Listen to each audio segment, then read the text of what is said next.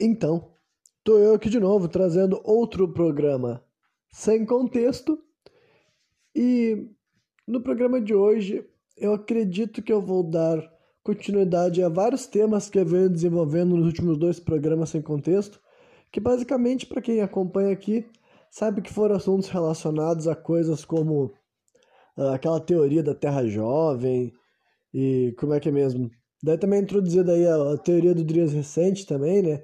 Ou melhor, teoria do Drias recente, não sei se é teoria, mas o período do Drias recente e a teoria do, de civilizações passadas perdidas e cataclisma global, enfim, vários assuntos assim, mas também eu vou contra-argumentar certas afirmações, só que nesse momento aqui eu nem vou estabelecer exatamente de onde que eu ouvi, porque várias dessas coisas assim eu ouço, de, eu ouço de múltiplas fontes que têm a mesma base como, assim, uma, algo que eles usam para elaborar seus raciocínios, sabe? O fundamentalismo deles vem da mesma lógica, digamos assim. Então, né? Mas basicamente vão ser assuntos relacionados a todas essas paradas, sabe? Existenciais. Então, de certa forma, eu realmente recomendo que as pessoas tenham ouvido os dois programas anteriores, porque daí uh, fica mais fácil, né? Mas também confesso que talvez, como eu sempre acabo me repetindo, talvez esse programa acabe se tornando uma obra sobre si só, mas eu acredito que também algumas coisas eu vou mencionar assim o programa anterior. Eu acho que eu quero dar mais umas contextualizações a respeito de algumas coisas que eu falei, como por exemplo aquela história da, de Pompeia não ser exatamente uma cidade perdida, mas deixa eu ver para onde que eu vou começar inclusive, né? Vou tomar uma decisão aqui ao vivo. Uh, bom, acho que pode ser justamente esse negócio de Pompeia mesmo, que eu acabei de mencionar, né? Deixa eu ver aqui. Eu tinha mencionado que eu queria. Uh... Deixa eu ver. Ah, ler a tradição do epitáfio. Eu encontrei a anotação que eu estava buscando. Eu tenho que ler para vocês a tradição do epitáfio, porque. Perdão, quase me engasguei aqui, né? Mas vamos lá. É, eu tenho que ler para vocês a tradição do epitáfio que eu mencionei no programa anterior. Aí aqui, ó, eu não vou repetir mais ou menos do que, que eu tô falando, era pra tu ter ouvido o programa anterior. Vamos continuar. Eu vou ler a tradução do epitáfio que eu vou no programa anterior, porque assim, uh, ele é bem interessante e eu acho que ele também ajuda a corroborar uh, essa a possibilidade de que Pompeia não esteve desaparecida, que outras pessoas sabiam da existência dessa cidade que a gente fala que ficou sumida durante 1600 anos mais ou menos. E outra coisa que eu quero também esclarecer, que eu acho que eu poderia ter deixado mais claro, no, no programa anterior é quando eu fiz aquela comparação entre a obra do Rafael e essa suposta obra de um pintor anônimo de, do século I. A lógica de Três Graças, ela não foi criada por nenhum desses dois artistas, né? Três Graças é uma divindade grega, romana também depois, subsequentemente, né? E essa ideia dessa tríade e tudo mais não foi desenvolvida pela visão de nenhum desses dois homens. E esse daí é um negócio que eu podia esclarecer. Só que ainda, ainda sabendo disso, eu acredito que essas obras são muito parecidas até uma questão de ângulo, sabe? E daí tem a ver com a observação mais detalhada das obras, sabe? Eu acredito sim que elas têm uma similaridade que aponta a possibilidade de que um desses dois artistas tenha colocado os olhos na obra que o outro fez, sabe? E daí talvez seja porque eu não vi tantas vezes assim, e se alguém conseguir me mostrar mais outras três, quatro, cinco obras das três graças, só que daí também pode ser que todas as demais tenham se inspirado na do Rafael, por exemplo, né? Então a pessoa teria que me encontrar é, tipo, a pessoa teria que poder compartilhar comigo, ou eu encontrar sozinho, né? É que eu não sei nem como é que eu faria uma pesquisa específica sobre isso, sabe? Obras, uh, obras uh, artísticas representando as três graças da mitologia grega que precedem a obra do Rafael, tá ligado? É isso que eu teria que encontrar. Porque obras que vieram depois da dele e terem tido ele como inspiração não seria nada de, tipo nada difícil de entender a lógica. Mas agora, obras que vieram antes dele, compartilhando a mesma perspectiva, a mesma imagem que na minha opinião tem entre essas duas obras, tá ligado? Na minha opinião é isso aí. Então, existem diversas obras que vão ter essa representação dessas três pessoas, inclusive muitas esculturas. Mas agora estou falando de obras de arte. Em primeiro lugar, o estilo artístico eu não considero tão diferente assim, tá ligado? Eu já vi diversas obras assim. Quando eu digo que eu já vi diversas obras, não que eu saiba o pintor, até porque várias dessas obras são anônimas mesmo, né? Mas eu tô sempre pesquisando assuntos históricos, eu tô sempre me dando de cara com pinturas feitas em diversos períodos, né? Datados, assim, ó. Tô lendo uma reportagem, tô lendo um artigo, uma pesquisa, e tá falando, olha, essa pintura foi feita em tal século, e eu fico olhando assim, hum, que curioso, entendeu? Eu já vejo várias dessas obras assim e é para mim também realmente de fato é surpreendente o quanto que uma obra do século I seria parecida com uma obra daquele período, né? E daí como você é um pintor anônimo, talvez aquela aquela imagem que eu tô correlacionando com aquela com aquela do, do Rafael, não seja do primeiro século, talvez ela tenha sido colocada em alguns sites erroneamente como uma das imagens encontradas em Pompeia, aí eu teria que ir até lá e botar os olhos nela, tá ligado? Mas é o tipo de pesquisa que tá além do que eu posso ir atrás da minha investigação feito dentro da minha casa. o que eu descobri sim é que essa imagem é apontada em alguns sites como uma imagem que está lá em Pompeia, fazendo parte dos, dos frescos que tem lá, né? E vendo a arte de a outras artes de Pompeia, para mim é identificável sim, né? Só que aquela ali para mim é marcante por essa comparação uh, que, os, que eu vi outros fazendo e que quando eu me perguntei eu fiquei intrigado também, né? E agora indo voltando o lance do epitáfio que eu já devia ter pesquisado, mas eu acabei uh, ficando animado em fazer esse esclarecimento aqui, né? Porque sempre que eu noto que eu podia ter sido mais uh, honesto eu, e mais, ou mais informativo na minha argumentação, eu gosto de fazer. Né? Deixa eu ver aqui. Torre del Greco de novo, epitáfio. Tem a tradução, e eu vou ler aqui para vocês, porque eu não tinha lido ainda, e depois que eu li, eu fiquei assim, pô, que legal, ainda corroboro com a narrativa aqui, né? São traduções em inglês, mas eu vou traduzir para português, né? Porque assim, basicamente esse epitáfio foi gravado em várias épocas, sabe? A primeira inscrição é do ano de 1562. Aí depois tem a segunda inscrição que é de 1635, que basicamente é essa daí que eu vou traduzir, né? Eu podia traduzir a primeira também, mas não precisa. e depois a segunda inscrição está escrita em latim, né? E essa aqui é a tradução do latim para o inglês e eu vou traduzir do inglês para o português. Uh, começa assim, ó. Uh, ah, 68 anos depois, 16 de dezembro, né? Então acho que 68 anos seria a data da, da última inscrição. Não tenho certeza, né? Mas eu tô assumindo que seja isso, eu não vou perder o tempo de vocês fazendo, fazendo essa pesquisa ao vivo agora, né? Dia 16 de dezembro, no reino do rei Filipe IV. E pelo que eu pesquisei, esse rei Filipe IV poderia ser um rei espanhol, tá ligado? Porque essa data daí específica, 1635, né?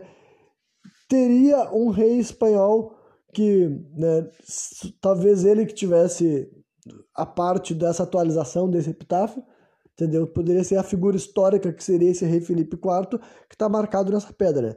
Uh, no reino de rei Filipe IV, uh, entre a fumaça, as chamas e as explosões, com tremores, cinzas e erupção, Vesúvios, feroz e, e aterrorizante como sempre, uh, respeitava nem mesmo o nome da autoridade, tão grande como a do homem, mas também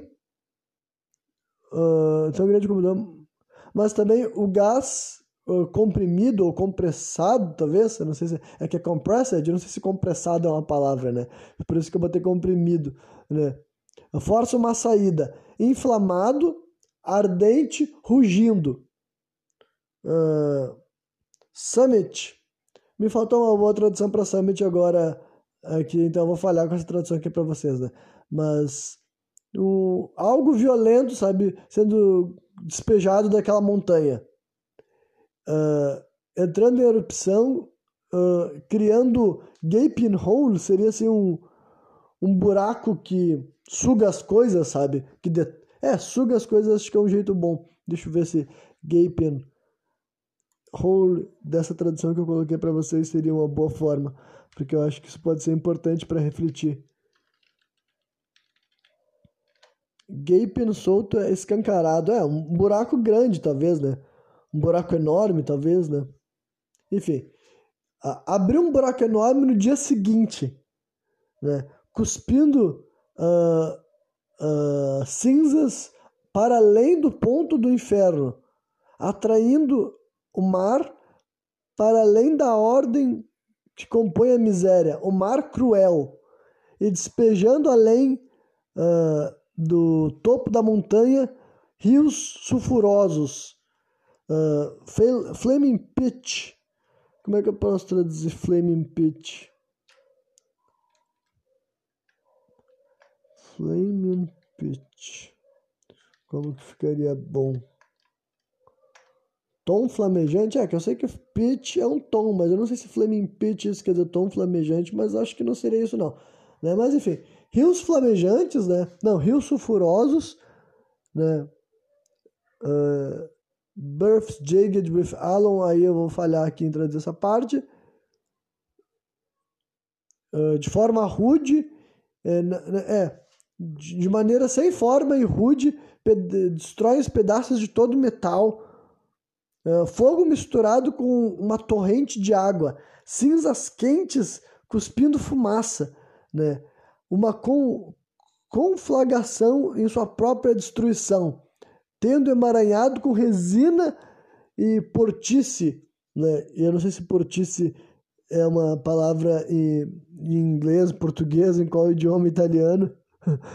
então, né? tendo emaranhado com resina e portice em um único momento, uh, derrubado, queimado e destruído, Pompeia, Herculano e Otaviano. E Herculano e Otaviano são duas comunas também lá da. Hoje em dia são comunas da Itália. Assim, ó, cidade, cara, comunas pequeniníssimas, sabe? Tem menos de 20 mil habitantes, se eu não me engano. Então são lugares, assim, vilarejos, dá pra se dizer, tá ligado? E mas existem, são lugares históricos também, e me corrigindo também, nenhum nenhuma dessas duas nunca foram dadas como desaparecidas, apenas Pompeia. Mas vejam aí como, cara, entra no relato histórico como nada anormal, tá ligado? Não tá sendo falado assim a cidade mítica de Pompeia que ficou desaparecida, entendeu? Então é um relato de 1635 colocado numa pedra, numa cidade ainda verificável, atestando que teve uma catástrofe que destruiu Pompeia não há 1400 anos atrás, ou 1600 anos atrás, mas há uh, quatro séculos, mais ou menos, tá ligado? Então, só para mostrar assim, que para mim é uma evidência, pode não ser prova de nada, pode não. Não, Renan, talvez de fato Pompeia ficou desaparecida. Tudo bem, mas eu só tô dizendo que existe uma alegação real, tá ligado? Não é assim delírio, entendeu? Mas é, e para mim é tão substancial que eu, eu fui, sabe, voltando para uma cláusula que eu invoco sempre que é necessário, sabe? Intuitivamente eu estou senti eu, eu senti, sabe, uma verdade nessa história inteira, tá ligado? Intuitivamente, ouvindo essa história, lendo esse epitáfio que agora para vocês, cara, uh, eu ficaria chocado que não tivesse acontecido uma erupção conhecida em 1635, sabe? A não ser também que essa, esse epitáfio em si seja falso, tá ligado? Seja uma obra mentirosa criada para descredibilizar a história de que Pompeia ficou desaparecida. E na verdade essa obra daí não tem, não foi colocada lá no ano de 1635, né? Mas sim porque basicamente o que quer dizer epitáfio? É uma lápide no túmulo, mas não necessariamente uma lápide no túmulo. Mas dá para ver que é um monumento que está de fato. A importância dele é registrar que ocorreu essa erupção e cidades inteiras foram devastadas, tá ligado? É, foi um evento tão importante que falaram: olha, coloca lá naquela merda daquele. no monumento que já existia, entendeu? Que já tinha uma primeira datação lá de 1500 e alguma coisa. Então foi atualizada nesse mesmo monumento uma nova inscrição em latim citando a cidade de Pompeia, que supostamente não deveria ser conhecida, entendeu? Nesse ano de 1635, as pessoas entendeu? O, o, da própria Europa ali e tal não deveriam saber que existe uma cidade de Pompeia, né? Não deveriam saber. Aí tem outra alegação que talvez essa Pompeia aqui seja uma outra Pompeia que também foi devastada pelo Vesúvio. Aí também não sei se é isso exatamente, né? Mas estou botando essa possibilidade. Mas eu estou indo mais para o outro lado mesmo, de que assim, mano, Pompeia não é uma cidade desaparecida. Por que, que a gente fala que ela foi? Sendo que tem relatos assim de 80 anos antes da ideia de que ela foi descoberta, né? E voltando àquela, só para concluir todos os meus argumentos do programa anterior, que já tinham mapas também deste período e anterior a ele, mostrando Pompeia aonde ela deveria estar de fato. Então, assim, se a gente está vendo aqui, mano, há indícios históricos de que as pessoas sabiam que Pompeia estava lá. Por que, que a gente não fala sobre eles, pelo menos? Né? A gente só vai, não vai nem mencionar ou dizer que simplesmente essa gentalha estava errada, estava louca, estava inventando, entendeu? Mas nem terminei a leitura de tão uh, emocionado que eu fiquei aqui com o que eu estava lendo. Né? Então, no momento, derrubou, queimou e destruiu Pompeia, Herculano e Otaviano. Uh, florestas, fazendas, igrejas, uh, destruindo tudo né, ou derrubando tudo para sua própria recompensa gananciosa e devastação, triun devastação triunfal. Uh, vamos, é, vamos, pelo menos vamos deixar aqui então um monumento com do vice-rei mais consciente, Emanuel Fonseca e Zuniga, a outra coisa que corrobora a ideia de que é o rei Felipe IV da Espanha, tá ligado? Porque se o vice-rei era um cara chamado uh, Emanuel Fonseca e Zuniga, né? Mas não sei exatamente se esse cara existiu, não vou pesquisar aqui agora, mas é um nome, né? Uh, Conde de Monte Rei e vice-rei que é magnanimamente adjudicaado, se eu não me engano, né? É que em inglês é adjudicated. Existe essa palavra em português também, mas são termos assim que ninguém usa, tá ligado? Mas é um termo assim que indica uma importância, relevância no cenário e tudo mais. Mas é um termo que ninguém usa, né? Então, magnanimamente adjudiciado, digamos assim, simultaneamente o, o público e também como a calamidade pública e privada.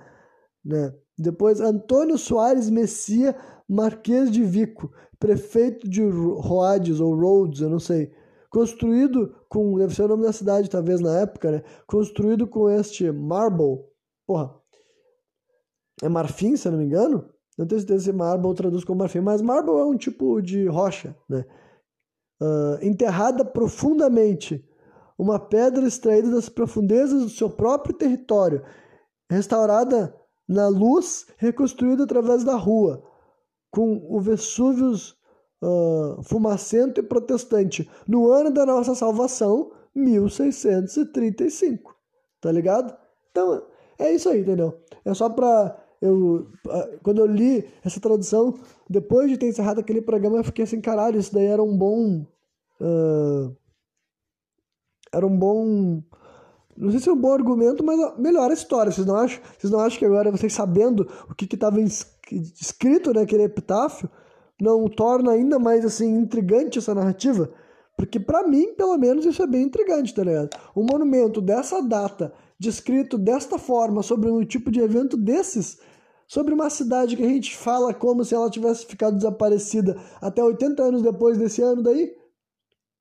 Enfim, no mínimo, eu acho que esclarece um pouco de investigação, um pouco de esclarecimento, entendeu?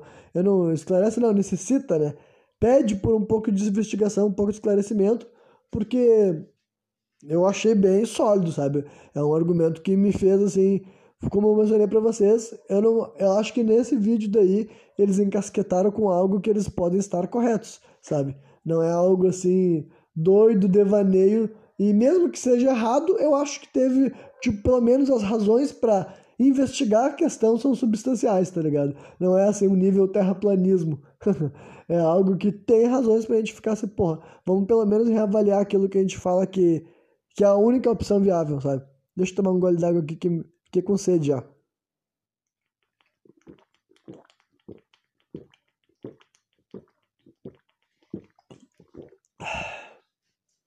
Bem, mas vamos lá. E daí? Bem, eu sei que eventualmente eu vou introduzir uh, noções que vão ser mais assim. Uh, como posso dizer assim? Contrárias a lógicas que foram, que foram elaboradas e tal nos últimos programas que eu vi ouvindo sobre esses assuntos, até porque desde então teve mais eventos dessa história, né? Que atualizando essa saga desse assunto que, evidentemente, que eu vou ficar agora, tipo, tudo que eu puder saber que dê mais razões para eu conseguir fundamentar uh, dúvidas minhas que foram criadas, né, a partir desses questionamentos, que foram, tipo, que eu comecei a compartilhar aqui com vocês também, é óbvio que eu vou ficar interessado, né? Mas basicamente o que eu quero dizer é que o sujeito, aquele químico, que defendeu a Terra Jovem, defendeu o design inteligente lá no Flow, o Marcos Eberlin, ele foi no outro podcast, dessa vez é o podcast lá do Rogério Vilela, Inteligência Limitada, ficou lá mais um tempão, só que era só ele e o Rogério Vilela, ele se repetiu muito, ele esboçou bastante também o fundamentalismo religioso dele, que eu já vi esse cara o suficiente para identificar as coisas que eu concordo e discordo dele, sabe? Eu já sei as razões que me fazem achar interessante escutar ele e também já sei as razões pelo qual eu fico assim, mano. Uh, quando, tem, certos momentos que esse cara, para defender o que ele quer defender, a única coisa que ele invoca é sim o fundamentalismo, sabe? Que tá esboçado na frase que diz que a Bíblia é absoluta, irrefutável, sabe? Então, assim, é evidente que é difícil dialogar com uma pessoa dessas, porque mesmo que ela tenha bons argumentos em vários outros momentos, quando eles não são capazes de fundamentar esses bons argumentos, em vez deles se permitirem dizer, não, tudo bem, uh, eu vou deixar, eu vou pensar em outras possibilidades, eles falam, não, a Bíblia tem que estar certa o tempo inteiro, e se a Bíblia não pode estar certa, então nada pode estar certo, além da Bíblia, tá ligado? Então, assim, é um bagulho que... Mas, né, eu, mesmo assim, não quer dizer que tudo que esse cara fala eu não concordo. Eu já ouvi o suficiente para pensar assim, ah, não, isso daí é um bom ponto, eles deu um bom exemplo, né? Mas, é, escutando a pessoa tempo suficiente, eu sempre discordo de todo mundo.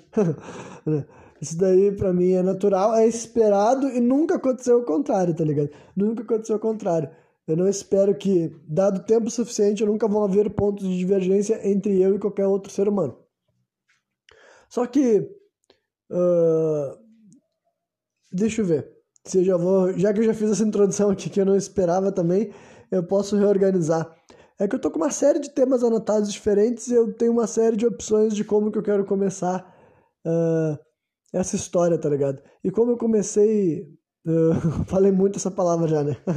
é que eu ando meio que destreinado, né? Hoje em dia eu gravo tão pouco podcast né? Inclusive, tá chegando um momento que talvez eu deveria aumentar a frequência de vez, né? E daí eu tô pensando em novos projetos, mas deveria nem ser porque eu tô falando isso aqui ao vivo.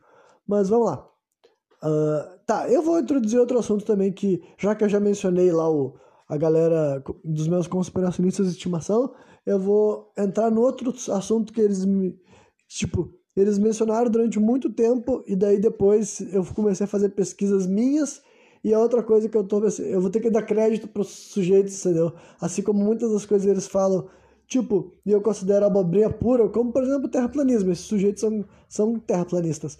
E eles são daqueles piores tipos de terraplanistas que eles nem assumem que são. Eles simplesmente falam que não estão convencidos de que a Terra é redonda, né? Isso daí é, tipo, né, é o terraplanista mais assim chato, porque ele nem vai falar que a Terra é plana, ele fica assim, não, não, não é que a Terra seja plana, mas é que eu não tô convencido que é uma bola no ar, no universo, né? Então, eles falam merda mesmo, entendeu? Então, é por isso que eu tô, eu, eu tô expondo esse lado deles também, que é para vocês não achar que eu tô levando essas figuras como gurus, mas é também para ser honesto que como eles fazem temas sobre, vídeos sobre vários assuntos, tipo, assim como eles falarem, eles mencionaram essa história de Pompeia, me convenceu de que talvez, de fato, a história de Pompeia não seja da maneira como eu sempre achei que tivesse sido, porque não tem nada a ver com o lance da Terra plana, por exemplo.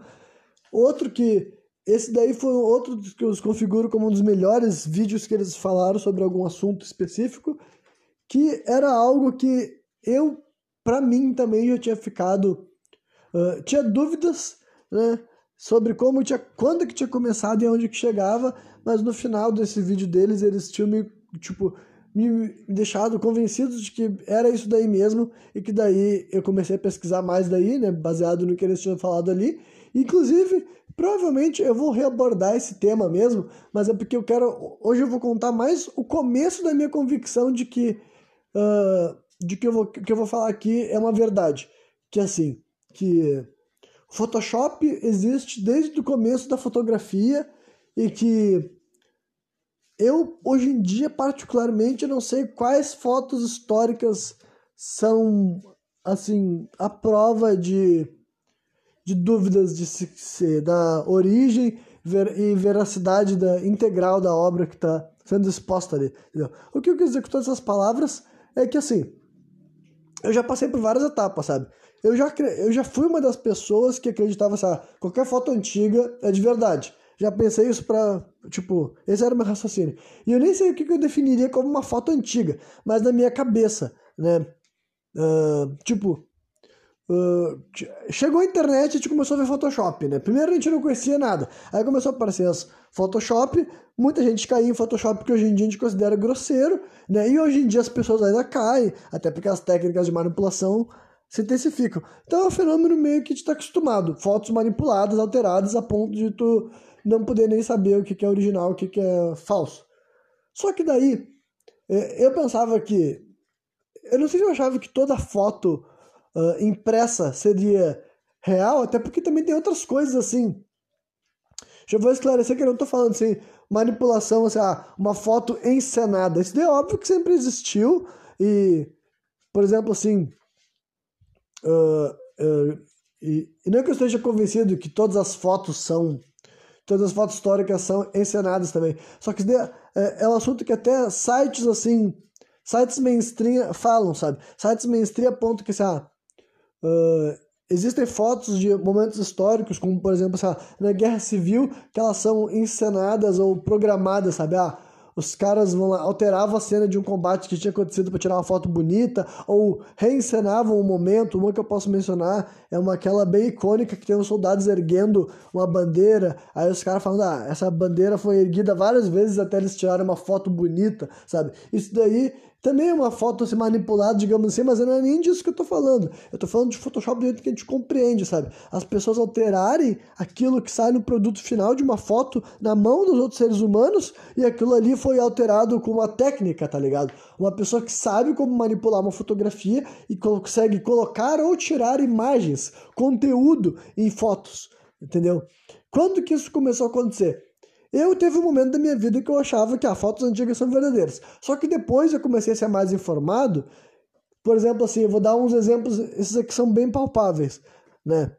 E, tipo, Hitler fez isso em fotos dele, mas, tipo, eu não sei se é antes ou contemporâneo. E Stalin também é um tipo de figura, né? Que tem imagens dele famosas removendo seres humanos do lado desses dois caras, né? Esses são, são é Photoshop antigo, digamos assim, né? Isso daí na década de 40 do, século passado, década de 30 talvez, né? década de 30 do século passado e são até bem conhecidas, entre aspas, né? Quando eu digo bem conhecidas é porque eu sei que, imagino que muitas pessoas não sabem que esse tipo de coisa podia acontecer, entendeu? Fotos de 80 anos atrás, ou quase 100 anos atrás agora já, tá ligado? Fotos de 100 anos atrás, que as pessoas conseguiram remover um ser humano na íntegra. E se vocês verem assim, ó, cara, no, no, no, é assim, ó, remove a pessoa e preenche o fundo de novo, entendeu? Então mostra que foi uma edição, tipo assim, de altíssimo nível, tá ligado? Não fica um recorte branco, entendeu? Veja essas imagens, procura assim, ó. Tem uma foto do Stalin que tem vários níveis dela diferente, uma do Hitler também, que é pra tirar figuras que já não estavam mais associadas a eles, digamos assim, entendeu? Enfim, eram foto... esses são alguns exemplos que a gente conseguiu ter acesso para mostrar o que aconteceu. E como eu sempre falo, pensa em tudo que a gente não conseguiu nunca descobrir que alguém de fato fez, de foto manipulação. Só que nesse período daí. Só que nesse vídeo desse pessoal daí que eu acompanho o trabalho deles, né, no canal deles, teve um vídeo que eles falaram assim, Photoshop no mundo antigo, só que daí eles falam assim, ah, eles dão, eles até falam também isso daí, ah, isso daí é um bagulho assim comum uh, comum e normal, tá ligado? Assim, falar sobre essa história até. Que ah, existia Photoshop na União Soviética, existia Photoshop na Alemanha nazista. Só que a pergunta é, eles desenvolveram ou quando que foi desenvolvido? Né? Quando que foi desenvolvido? E daí, quando eles entraram na história de que era assim a primeira história conhecida que eles achavam assim que configura Photoshop, né? Eu fiquei chocado chocado, porque, cara, essa, essa daí é outra coisa. Tipo, pra mim, eu já vou, como eu falei aqui nesse programa, eu vou me focar só nessa história aqui, sabe? Eu nem vou mostrar outras coisas que eu já venho pesquisando sobre esse tema, porque só essa primeira história eu já quero forçar vocês a refletir, porque assim, ó, para mim é bizarro o quanto que é... eu já conhecia, entre várias aspas, também essa história, mas eu nunca tinha me ligado o quanto que o fato dela não ter esclarecimento hoje em dia, na minha opinião, com, comprova sim de que o Photoshop, a edição, a fotomanipulação de alta qualidade, entendeu? Refinada, capaz de confundir o olho humano treinado, entendeu? Treinado. Até o olho humano moderno de hoje em dia, entendeu? A não enxergar que ali foi feita uma manipulação naquela imagem, existe tão logo a fotografia estava sendo desenvolvida, tá ligado? As duas coisas surgem juntos, né? É o caso assim de fotos, procure assim, fotos de fantasmas, sabe? Ghost fotos, né? E que é uma história que eu já sabia que existia, mas assim, são fotos que começaram a surgir, né, e se popularizar no século XIX lá nos Estados Unidos, sabe? Século XIX, ele então 1840, 1850, nessa fase daí, né? Quem sabe até um pouco antes. Então, assim, isso daí, cara, era início da fotografia ainda, tá ligado? Início da fotografia. Começou, a, é, tipo, eu não tenho agora a, a, a data exata de quando começaram a fotografar, mas acredito que fotografia teve início no, tipo, começou a ser feita no início do século XVIII, né? Século XVIII não, século XIX, é isso? É, século XIX, esse mesmo século ainda. Então acho que a fotografia começou a aparecer em 1810, 1820. Né? Então 1830, 40, 50 ainda era o início da fotografia, entendeu? Ainda era início da fotografia, só que daí surge muito dessas ghost fotos porque é atribuídas ao mesmo sujeito. Por quê? Porque ela não é considerada uh, Photoshop, tá ligado? Photoshop, então Cê, pense nisso, já começa por essa primeira informação histórica. As fotos de fotografia fantasma, sabe? Eu vou dar o nome do cara que se facilita a busca, sabe? É um cara chamado assim, ó. Uh, James. Uh, não, não, é William P. Munler, né? William P. de P, né? Munler. Esse Munler é M-U-M-L-E-R, sabe? Esse daí era o cara que ele era considerado o maluco que tirava fotos de fantasmas, entendeu? E essa é a história aí que tava. Vai até parecer. eu, eu já tinha pensado nisso antes de gravar esse programa.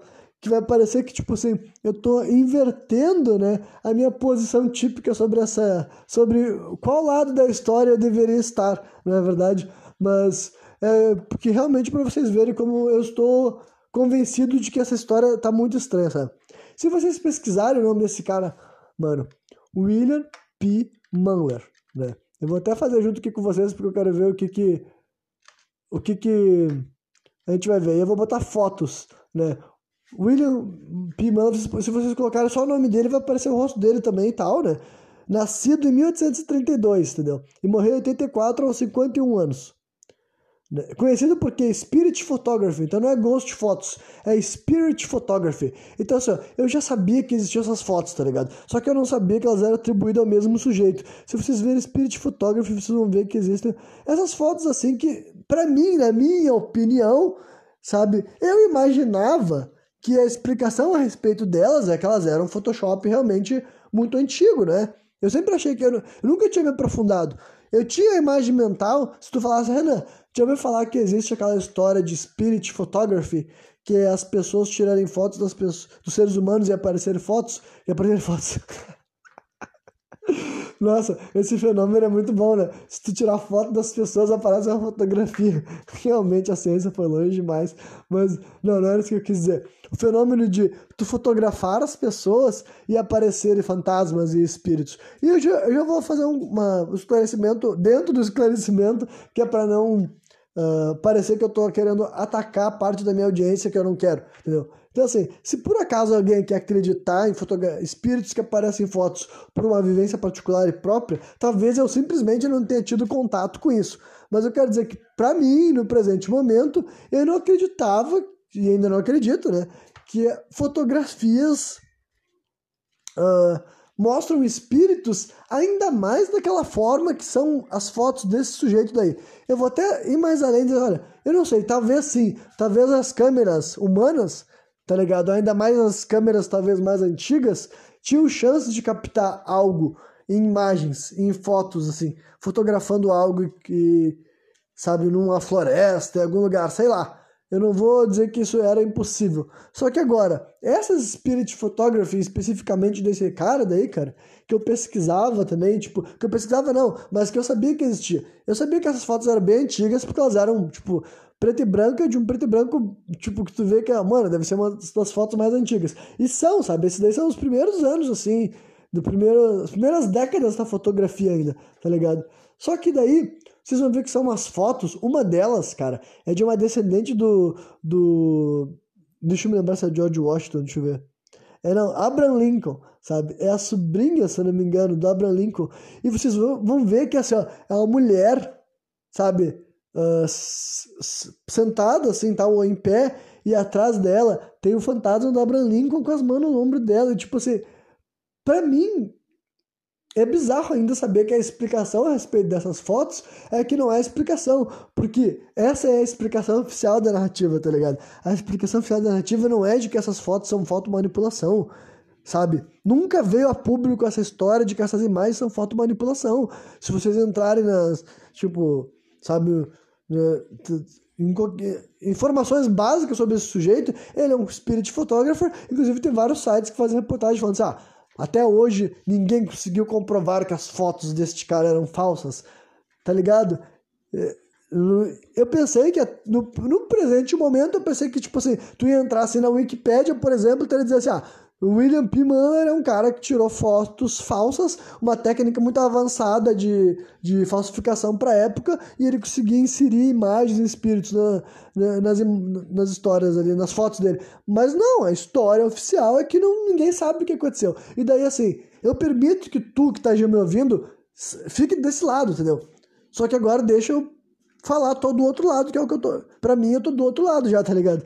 Se, tu, se pra ti essa explicação é o suficiente, se pra ti tu vê aquela imagem ali do Abraham Lincoln atrás da, da descendente dele ali, tá ligado? E tu acha que de fato esse maluco era capaz de fotografar espíritos e daquela forma, sabe? Dá pra te ver exatamente Abraham Lincoln na foto, tá ligado? Não é tipo assim, ah, tu tá vendo uma imagem, tu tá vendo um, um vulto, tu tá vendo algo. Não, tu tá enxergando um rosto super identificável, tá ligado? Um rosto que muitas pessoas vão reconhecer como o rosto de Abraham Lincoln, próxima a uma parente do Abraham Lincoln, tá ligado? Então, tipo assim, é um bagulho assim, é uma imagem muito fácil que qualquer pessoa entenda, entendeu? Não é uma manifestação que tu vai ter que exigir que a pessoa. A, única coisa é, ou a pessoa que, ela acredita é verdadeira, acredita se essa imagem verdadeira ou falsa, tá ligado? E a explicação oficial hoje em dia é que ninguém nunca comprovou de que essa imagem seja falsa. Mas eu não consigo acreditar nisso nem por um segundo, tá ligado? Eu não consigo acreditar nisso nem por um segundo. Para mim, e daí a minha única pergunta é: por quê? Porque que a, a, verdade, né? Que na minha opinião a verdade é, esse cara, ele é um maluco, um dos primeiros photoshopers brilhantes, tá ligado? Um dos primeiros photoshopers brilhantes da história, né? Que se tem conhecimento. É, ele é um cara que ele conseguia editar, né? E daí só para esclarecer também, isso daqui é uma coisa que daí em outro momento eu vou desenvolver mais também, porque tipo, a, minha pesquisa, né? E também o primeiro vídeo do sujeito e depois a minha pesquisa. Porque no vídeo deles também eles já apontavam assim, livros antigos sobre a fotografia, né? O que, que é, como que surge a fotografia? Como que surge essa arte, sabe? Surge como que como bruxaria, como bagulho alienígena. Tu pega uma, clica um botão e aparece uma máquina, uma, uma foto. Não, não era assim, tá ligado? Não, não era. A fotografia, ela surge como assim, obrigatoriamente o cara tinha que ser pintor antes. E para começar, isso é uma, uma, uma, coisa meio censurada. Tipo, não censurada, tipo assim, que as pessoas, assim, é proibido falar. Mas talvez vocês nunca tenham ouvido falar sobre isso, tá ligado? Porque a gente não menciona muito essa parada. A gente não fala muito sobre isso. Mas quem virou os primeira geração de fotógrafo do mundo, sabe? Assim, não existia fotografia. Fotografia foi inventada, entre aspas, digamos assim, sabe? Desenvolvem a técnica para realizar fotografias. Quem vocês acham que seriam os primeiros fotógrafos? Vocês acham que eu pegar qualquer pessoa na rua e a pessoa conseguiria fazer o procedimento? A pessoa saberia manipular as imagens? Porque, como eu digo, manipular, cara, porque além de saber usar a câmera, você tinha que pegar aquela imagem levar para a famosa sala escura e tinha alterações reais ali, entendeu? Isso é descrito em livros, é descrito assim, em técnicas assim, ó, avançadíssimas, assim, ó. E esses livros daí são datados do início do século XX já, 1900. Só que esse maluco daí, esse Manler, viveu os, fazia essas edições, que eu, na minha opinião, eu estou definindo já como edições, essa imagem do Abraham Lincoln é uma edição, entendeu? Vou falar em voz alta para você saber que essa é meu posicionamento, é uma edição, uma foto manipulada, sabe? De 170 anos atrás, tá entendendo? Para mim, é isso que as pessoas, certas pessoas já eram capazes de fazer. Eles eram capazes de fazer uma edição que até hoje em dia uh, são convincentes. Imagina naquela época que as pessoas... Uh, eu não acho que o ser humano achava que era bruxaria uma foto, mas agora eles podiam acreditar piamente que aquela inserção ali é, é um espiritual. Só que, peraí, cara, a parada vai ficar. Uh, por que, que eu falei que eu ia me aprofundar para outros momentos dessa história? Porque ela ia tomar todo o tipo, todo não, mas ela ia tomar uma boa parte desse programa, né? Porque, tipo, como que esse sujeito começou a ser mais popularizado na história tem a ver com outro fotógrafo, cara. Um outro fotógrafo que a história oficial de por que, que eles se conhecem não tem nada a ver com a fotografia, tá ligado? Tipo, tem a ver, mas a fotografia é em segundo plano. É um cara chamado James Wallace Black, né? Ou só J.W. Black, sabe? J.W. Black. Se você quiser pesquisar também. Esse é um maluco que, para começar, a primeira, ele tirou a primeira foto aérea dos Estados Unidos, sabe? Em 1860. E também dizem que quase tudo na história é sem presunção e sem muito nada a ver, sabe? Outra coisa que daí eu admito que isso daí é linha de raciocínio conspiracionista, conspiratória, mas que é engraçado como o padrão se repete, tá ligado? Dizem que esse cara tava voando de balão aleatoriamente em 1860, porque ele não era um grande baloeiro também, e aleatoriamente ele tirou as primeiras fotos aéreas dos Estados Unidos da América, sabe? Tipo assim, é tudo sempre assim, sem expectativa, sem saber o que que tava por vir, né? E daí então, e daí, e, mas esse cara deu um maluco que ele já tirava fotos há décadas, entendeu? Esse maluco daí, isso daí é 1860. Então, já existiu as fotos do Manler, só que esse cara ia conhecer ele uns dois anos depois, se não me engano, dessa foto. Aí eu posso estar errando as datas, porque eu não sou muito bom na parte das datas, tá ligado? Só que ainda mais numa história que eu tô ficando familiarizado. Mas o ponto, cara, é a narrativa do encontro deles. Porque essa daí é para mim a parte mais absurda de toda a história, gente. Mais absurda de toda a história, porque esses dois caras vão se encontrar porque supostamente o, esse J.W. Beck, né? Esse cara daí mais velho, fotógrafo mais experiente, ele era cético, não acreditava em espíritos.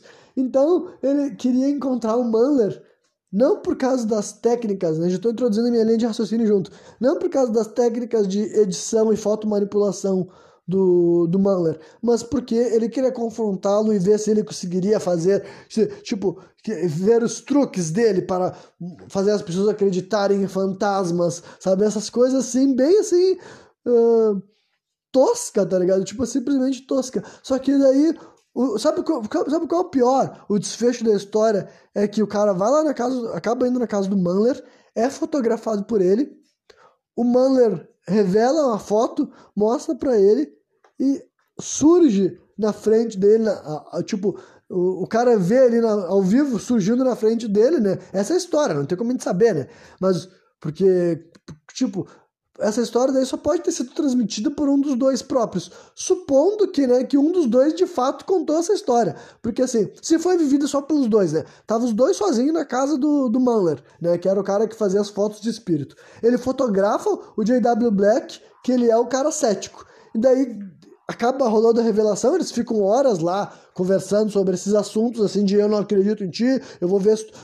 Cara, eu, eu até vou fazer assim, uma, uma, pra mim até é bizarro como algumas coisas ali, eles deixam que é pra falar a verdade, porque assim, ó, no momento, uh, tipo, na hora de revelar a foto, né, os dois eram fotógrafos, então já começa por aí. Os dois eram fotógrafos numa época que para ser fotógrafo tinha que ser pintor. E sim, até onde eu sei, os dois eram pintores, assim, tipo, isso também é for... tipo, eles não ocultam isso da história. Os dois eram pintores. Porque, né, como eu tô falando aqui, tu não podia ser fotógrafo se tu não fosse ser pintor. Não tem como tu imaginar que um ser humano qualquer, leigo, que não entende de arte, que não entende de manipulação, que não entende de pintura, que não sabe usar instrumentos artísticos com minúcia, vai ser fotógrafo naquela época, tá ligado?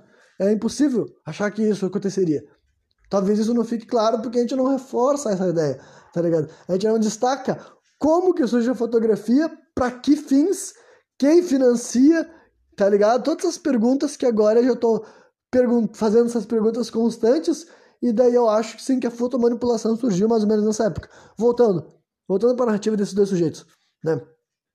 Aí o cara pega e fala isso daí. Não, eu, eu nem mencionei o que, o que ele tinha falado. É que a gente tá na frente do raciocínio. É que assim, os dois pegam, tipo, o, os dois são fotógrafos, mas daí o J.W. Black, né, o cara cético, diz pro Muller ele mesmo revelar a foto. Porque ele fala assim, ah, é, tu manja mais do que eu, tá ligado? Tipo assim, peraí, peraí, como assim? O cara que é fotógrafo há 40 anos ou 30 anos tá falando que um sujeito que ele considera um charlatão, golpista, entende mais de fotografia que ele. Sabe? Para mim já tá evidenciando o que, que de fato era esse diálogo. Era de fato um sujeito que estava testando se as habilidades daquele cara ali de fotomanipulação eram tão boas quanto ele estava ficando convencido, tá ligado? Que na minha opinião é isso que aconteceu. Esse J.W. Black foi aí para conhecer um fotomanipulador excelente. Por quê? Porque ele tinha utilidade, tá ligado? Se tu descobre que existe alguém que faz uma fotoedição desse nível, tu vai querer essa pessoa do teu lado, supondo que tu tem algo para ele fazer. E na minha teoria, esse cara tinha, tá ligado? E na minha teoria, esse cara tinha, era, era por isso que ele foi com esse sujeito. E para terminar essa conversação, cara, antes do outro cara, tipo, o cara, tá, vou revelar, tu quer vir comigo? E o cara falou assim, não, pode ir lá, pode ir sozinho. E ele fala assim, isso daí é a frase até histórica, a frase que tipo, se diz que faz parte da narrativa oficial, tá ligado? A frase histórica que o J.W. Black falou pro cara antes dele lá revelar a foto é: Tu não pode colocar nada nessa foto que eu não seja capaz de perceber. Então, olha isso. Tipo, insere nas duas narrativas. Vocês acham que isso daí é uma frase que alguém diz quando ele tá achando que o cara que vai lá revelar a foto é um sujeito que tem poderes paranormais e coloca espíritos? Ou parece a afirmação que alguém que acredita que tá testando a qualidade de edição, que ele vai ver, ah não, qualquer coisa que tu botar nessa foto daí, eu vou saber porque eu também sei foto manipular, eu também sei fazer edição de imagens, e se tu me trazer algo aqui que é algo novo, tá ligado? Eu vou ficar surpreso. Basicamente, tipo, cara, pra mim é assim, ó. Não, é claro, tá ligado? Claro, claro, claro, claro, claro. Que esses dois caras não estavam se reunindo por causa de espíritos, tá ligado? Era evidente que o espírito não era o fator importante dessa jogada. Na minha opinião, tá ligado? Na minha opinião, porque é bizarro, cara. Eu não imaginava, tá ligado? Eu achava que isso daí.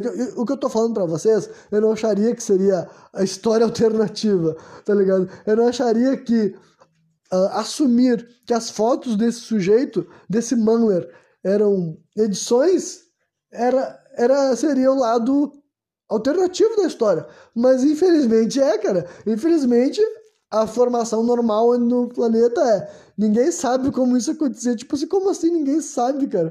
Como assim você está me dizendo que vocês acham que o espírito de Abraham Lincoln apareceu na frente de uma câmera? É mais fácil falar isso do que falar que esse cara era um gênio do Photoshop em 1850, tá ligado? Por que que...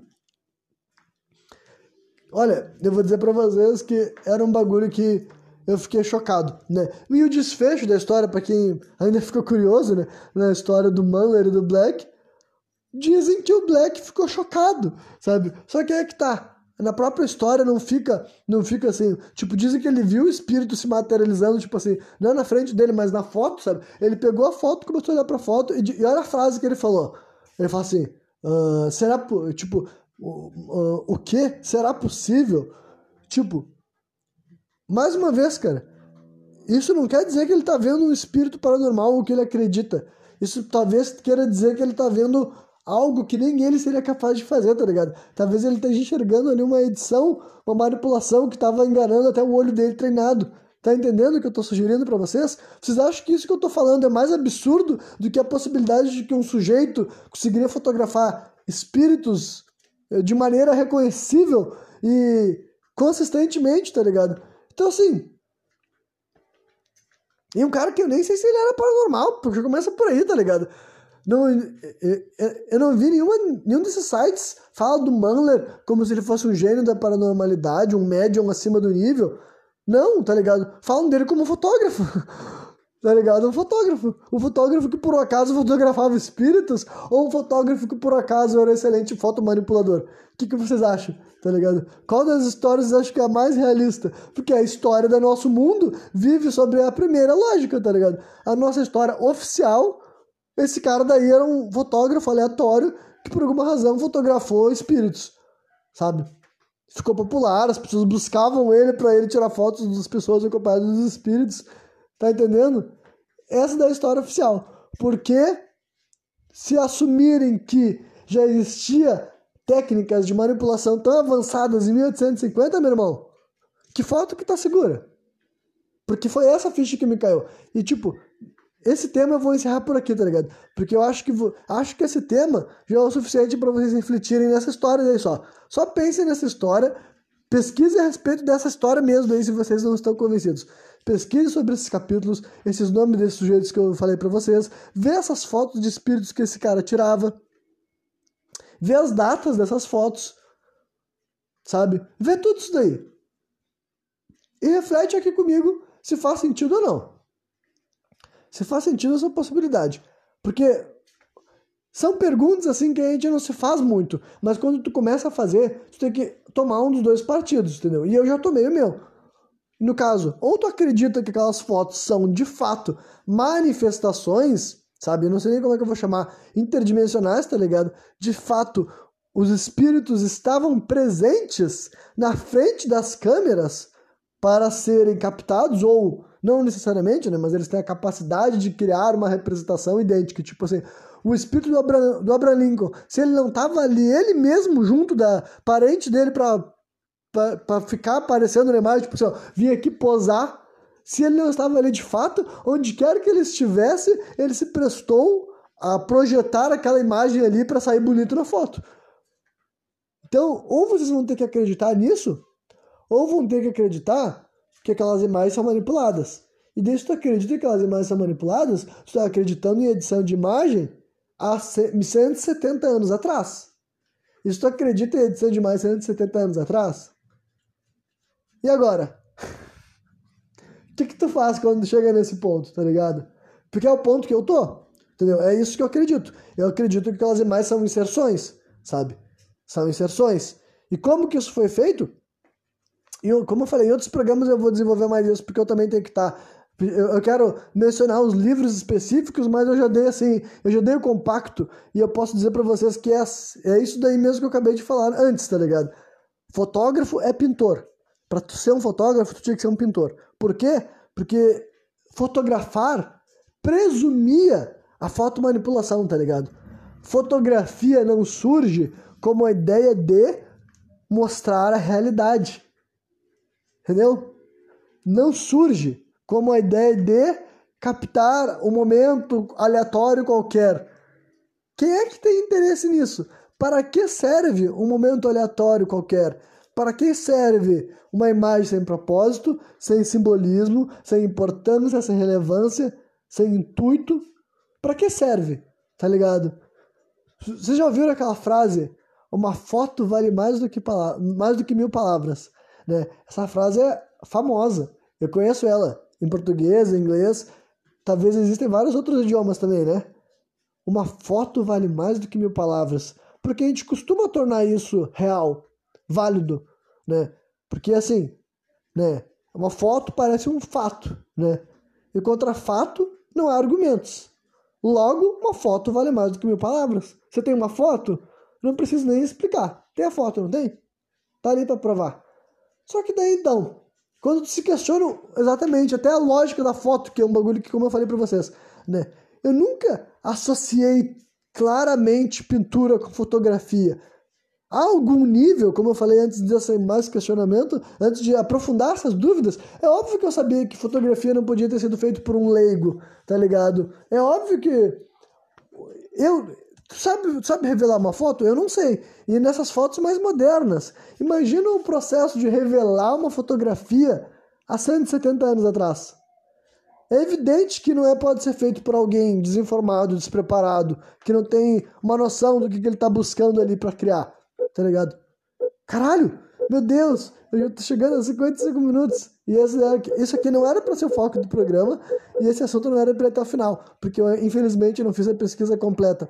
Mas bom, eu vou continuar, né? Porque em primeiro lugar eu não quero perder a linha de raciocínio, mas eu vou tentar pausar antes de uma hora para não perder, não acabar ficando falando aqui no vácuo, né?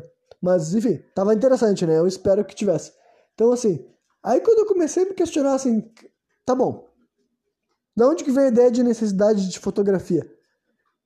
Quem pensa que eu preciso fotografar as coisas? O que, que eu quero criar com a foto que eu vou mostrar para os outros? Tá ligado? Tudo isso sempre teve propósito. Toda foto que sempre foi feita durante a maior parte da história da humanidade servia alguma razão, tá ligado? Servia alguma razão. No, no, fotos eram projetos, tá ligado? Fotos eram projetos. Tu precisava de alguém que entendia e de alguém que queria criar algo. Aí nesses livros fica detalhado, tá ligado? Fica detalhado, que eu falei, o livro que eu vi como referência, ele já era de 1900, então ainda além da época do Manler. Mas é pra ver que o Manler ele era uma exceção. 50 anos depois, aquele conhecimento já estava sendo ensinado nas faculdades. E era basicamente aquela história assim, cara, da fotomanipulação explícita mesmo, dizendo que o cara ia ter que ele tinha que saber incluir e tirar coisas, tá ligado? E cara, quando vocês veem assim o passo a passo manual nas imagens, é realmente equivalente ao processo de hoje em dia, de mudar formas, inserir ou tirar pessoas, tampar fundo, sabe? Com técnicas mesmo, sabe? Os caras mexiam na imagem, né? Que tem aquela imagem, aquela coisa difícil de explicar para mim que não sou formado em nenhuma das áreas, né? Porque são negativos e tudo mais. Uh, era técnica assim de raspar, de pintar, entendeu? Eu tenho os termos, inclusive. É por isso que eu falei que essa parte aqui não vai ser o foco desse programa aqui, né? Mas tinha era descrito com minúcias, cara, as técnicas. Então tu sabia assim, mano, para ser um fotógrafo não era qualquer um, porque foto não é sobre tirar uma foto e não fazer mais nada com ela, tá ligado? Foto é sobre tu ser pago para ir até um lugar específico tirar uma foto muito específica e depois fazer uma série de correções para entregar o resultado esperado, tá ligado? Não é sobre a verdade, entendeu? Não é sobre a verdade. Então, assim, essa ficha foi caindo para mim, entendeu? Então, deixa eu pausar aqui esse primeiro momento e envelopar esse assunto para prosseguir para o que vai ser os últimos 30 ou 45 minutos desse programa. Bem, o restante desse programa aqui, ele vai ser mais assim, uh, focado em contra-argumentar afirmações variadas de teor assim religioso e também assim cosmológico, podemos dizer, até um pouco fundamentalista. Ah, perdão. E no final do programa eu acredito que eu vou daí concluir qualquer uma brisa minha, aquela que eu deixei, né, no programa anterior eu acabei não desenvolvendo, que é eu falar um pouco de quem eu acho que pode ser Deus, né? Até vou falar quem para tornar as coisas mais pessoais. Mas primeiro vamos começar assim com uma série de assuntos que eu acho que dá para falar, introduzir dois temas assim, monoteísmo e politeísmo, sabe? Porque assim, além das conversações de teor religioso que eu, que eu tinha ouvido, né, nos, e tinha mencionado nos programas anteriores, eu também vi conteúdo agora nas últimas, nessa última semana, nos últimos dez dias, né, também relacionado assim à história, à mitologia e entra assim essa noção, né?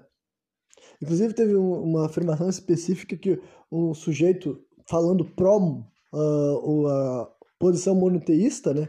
Especificamente cristã, mas quando você fala monoteísta, tu tá protegendo, entre aspas, religiões como o islamismo, como o judaísmo, né?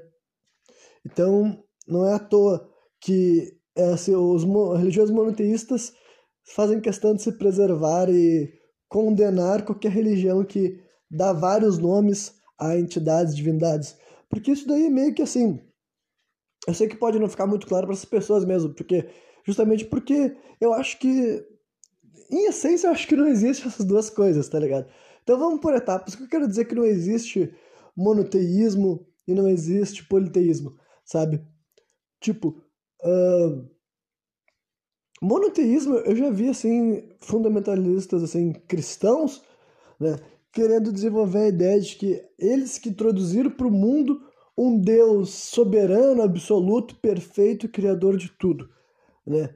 E isso não é a realidade mesmo, tá ligado? Não é a realidade mesmo.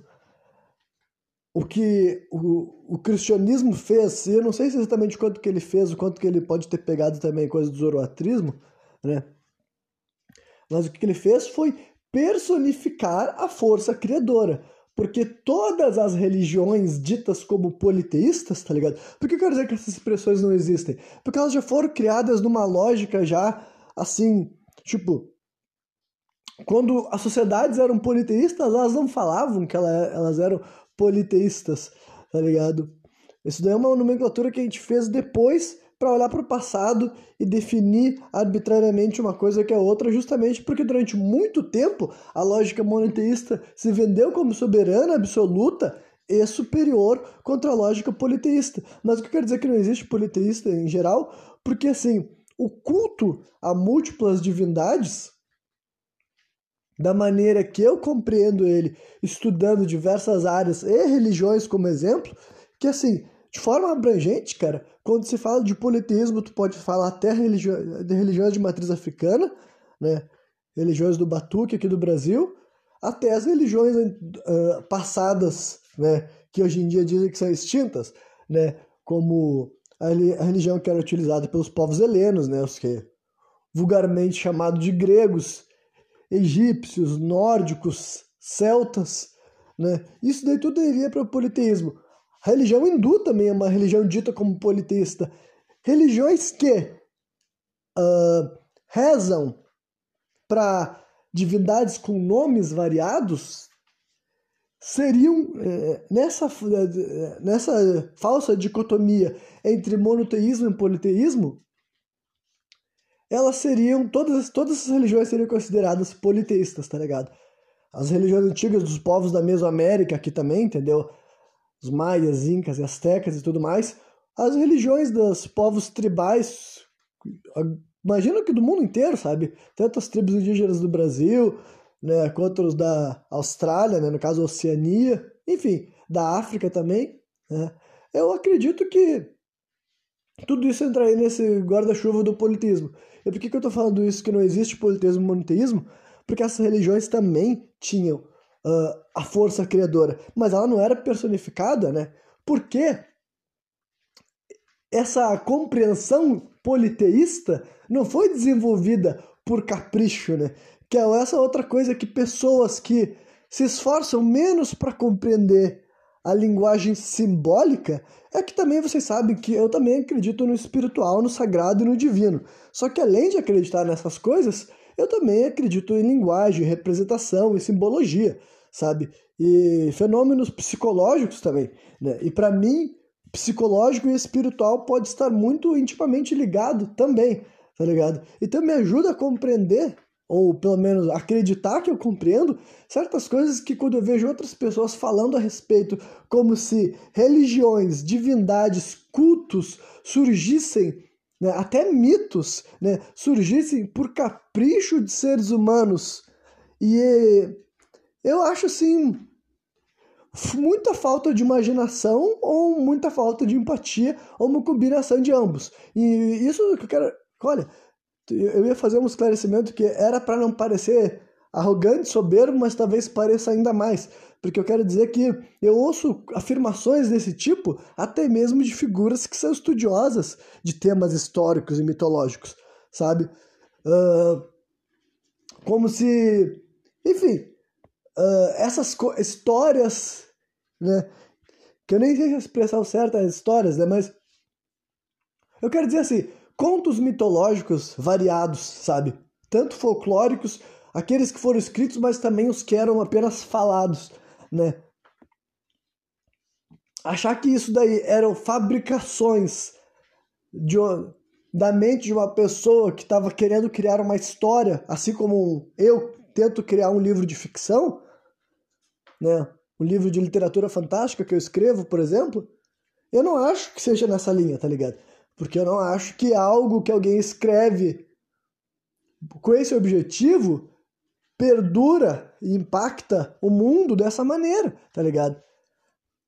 Eu não acredito que algo como as mitologias teria reverberado eternamente, inclusive, além de eternamente, uh, livre assim de barreiras de tempo, de espaço, né, de ponto geográfico também, entendeu? Eu não acredito que essas coisas teriam sido assim se tivesse sido simplesmente um ser humano fabricando uma história de ficção e não algo diferente disso nessas linhas especificamente religiosas barra mitológicas. Aí voltando para essa história de ser politeísta, sabe? O que eu identifico também como uma coisa típica nas religiões ditas como politeístas é que eles têm essa grande variedade de divindades porque a relação deles com a vida humana engloba características que são melhores distribuídas entre seres arquétipos variados em vez de um único ser que supostamente englobaria toda a natureza humana. Porque assim, uh, por que que, uh, sabe, para as pessoas que estão familiarizadas com o panteão do Batuque, tu pode pegar e refletir por esse ponto de vista, sabe? Mas até pegando só os 12 deuses do Olimpo, né? Que é o Dodecateão, né? Os 12 deuses do Olimpo, esses daí que são os mais importantes entre várias aspas, entendeu? Que assim como aqui, só para fazer um outro comparativo, porque eu acredito que é importante as pessoas conseguirem traçar esses paralelos para perceberem uh, fundamentos, eu vou dizer, sabe? Fundamentos. É o seguinte: uh, é sabido que originalmente, né, lá na África, a quantidade de divindades passa das centenas, né? As divindades cultuadas, né? E eu não sei se hoje em dia, nos cultos contemporâneos de religiões africanas lá, é, ainda é assim. Mas a história que eu já li, né, diz que eram centenas de divindades. E o mesmo vale para o culto de divindades consideradas do panteão grego, tá ligado? É dito que historicamente passava das centenas, nem todas essas centenas tiveram templos erguidos e, né, é questionável se todas as centenas eram cultuadas, mas nome e suposto conhecimento dessas divindades chega a passar, sabe, para nós em questão de livros. A questão é quanto que aqueles livros realmente representavam o conhecimento das pessoas. Só que daí, né, o tempo passa, as coisas, né, por várias razões, acabam, né, assumindo certas, tipo assim, eu vou até dizer também, vou incluir aí mais um raciocínio meu espiritual, mas é para eu tentar explicar esse fenômeno também, tá ligado?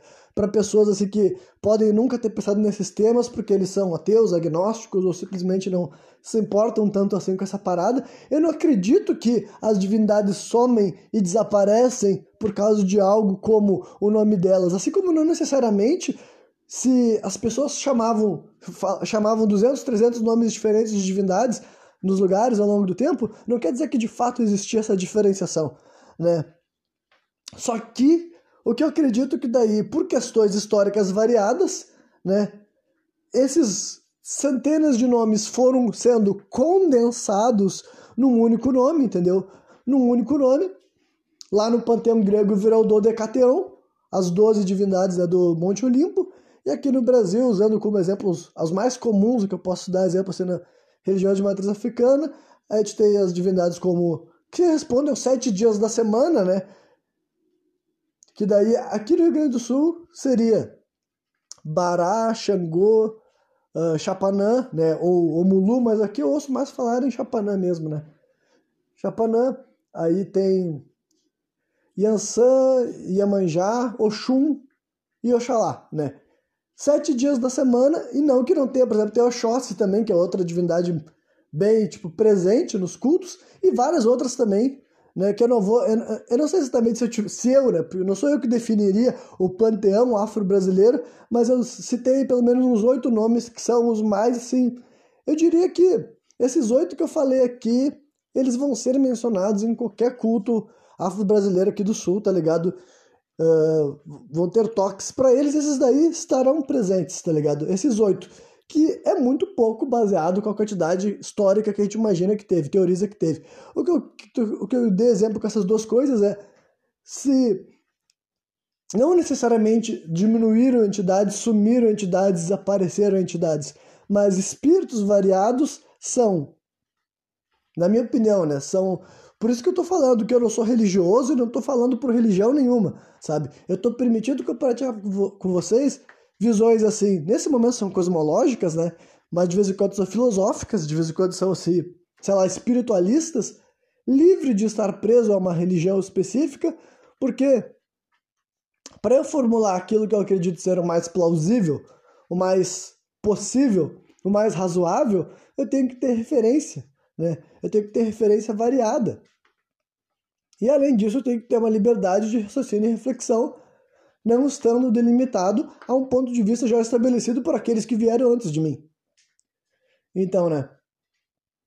Concluindo, então, o que tem em comum, tanto no Dodecateão quanto o panteão de religião afro-brasileira, e o mesmo pode ser estendido para todas as religiões que eu já tentei trazer vários nomes aqui para vocês, se quem tiver interesse, pesquisar e ver se faz sentido as coisas que eu falo, se tem comparação mesmo existindo esse panteão, tu distribui características humanas, muitas vezes boas e ruins, sim, porque o que eu noto é que essas, que essas culturas percebiam que era necessário ser representado as coisas ruins da nossa realidade, porque se elas existem, né, elas, têm, elas têm que ter sido criadas, né? foram permitidas estarem aqui, né? Todas as coisas ruins que a gente experimenta.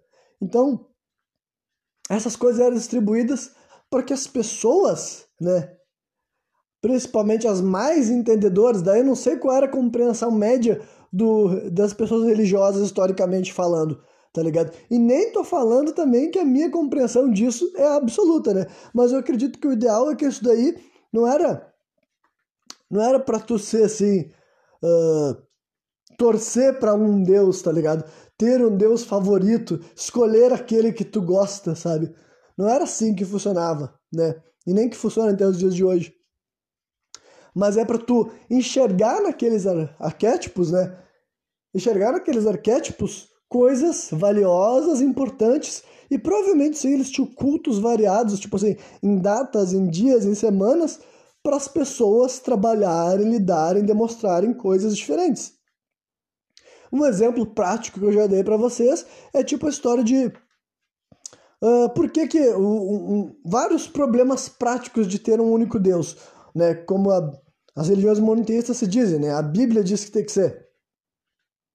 Por exemplo, se o único nome de Deus que tu tem é um só, é um único, tu não tem variedade para se expressar, tudo que tu fizer, tu faz o nome daquele Deus e tu chama pelo nome daquele Deus, né? Usando como exemplo prático, só, sabe, os deuses assim, tanto das uh, celebrações quanto os deuses da colheita, da prosperidade e aqueles ditos como deuses da guerra, tá ligado? As, uh, todas essas religiões ditas como politeístas tinham divindades relacionadas à guerra e elas estavam muitas vezes relacionadas com a categoria militar daquele lugar. Por quê?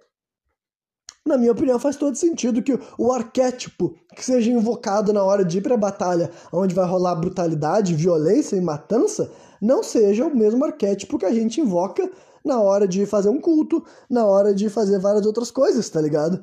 Então, né, é o tipo de coisa que uh, justifica essa noção, essa necessária separação, né? Porque a triste realidade é que tendo apenas um Deus, toda a barbaridade histórica feita em nome da religião e as barbaridades que aconteceram em nome de religião monoteísta são muito bem documentadas. Elas eram feitas com essas pessoas gritando, propagando o único nome desses deuses que a gente conhece até hoje em dia, tá ligado? O mesmo nome que a gente conhece até hoje em dia era o nome que, esse, que aqueles pessoal tava gritando na hora de fazer chacina, tá ligado? Nas batalhas que eles sabiam que iam fazer e sabiam que eles estavam indo lá para levar a morte, tá ligado? Então, assim, essa também é outra diferenciação que, é, para mim, faz todo sentido, tá ligado? Que na hora de plantar, tu reze para um santo, que na hora de caçar, tu reze para outro, que na hora de festejar, tu reze para outro, na hora de ir pra guerra, na hora de ir pra cama, enfim, né, na hora de beber, sabe? Por que, que tem essa diferenciação? Porque são aspectos diferentes da realidade das pessoas dessas culturas, daquelas sociedades, né? deuses ferreiros. Por que, que tinha deuses ferreiros? Porque eles são povos que trabalhavam com ferro, tá ligado? Tanto na mitologia né, uh, grega quanto na, na, na religião afro-brasileira, os mitos têm divindades que trabalham com essa questão, entendeu? De produção, confecção, né? E também, uh, especificamente, na mitologia afro-brasileira, várias das divindades são atribuídas assim como aquelas que trouxeram ensinamento, trouxeram a sabedoria para as pessoas, sabe? Aquelas divindades específicas ensinavam para seres humanos lá como fazer as coisas. E isso também é uma cultura que a gente vê muito nas religiões xamânicas indígenas, sabe? Dizerem que os deuses deles traziam conhecimento é comum, tá ligado? É esperado, eu diria, padronizado, né? Enfim, e daí teve um sujeito, por exemplo, né, que daí, bem contrário, né? Espero que vocês tenham conseguido entender o que eu quis dizer, tudo, né? Porque são muitas palavras, mas eu acredito que são necessárias, né? Mas teve um sujeito, né, mais uma vez antagônico à minha visão, né, que ele dizia que foi um grande progresso o surgimento do Deus monoteísta, né, o Deus cristão especificamente, porque anteriormente a isso as pessoas tinham uma relação mercadológica com os deuses, tá ligado? Que ele quis dizer. E daí também, isso, intencional ou não, se torna uma crítica para as religiões até de hoje em dia, tá ligado? Porque ele quis dizer que a, ah, as pessoas queriam uma boa colheita, então eles tinham que fazer o ritual, eles tinham que sacrificar um animal, eles tinham que fazer uma coisa do tipo.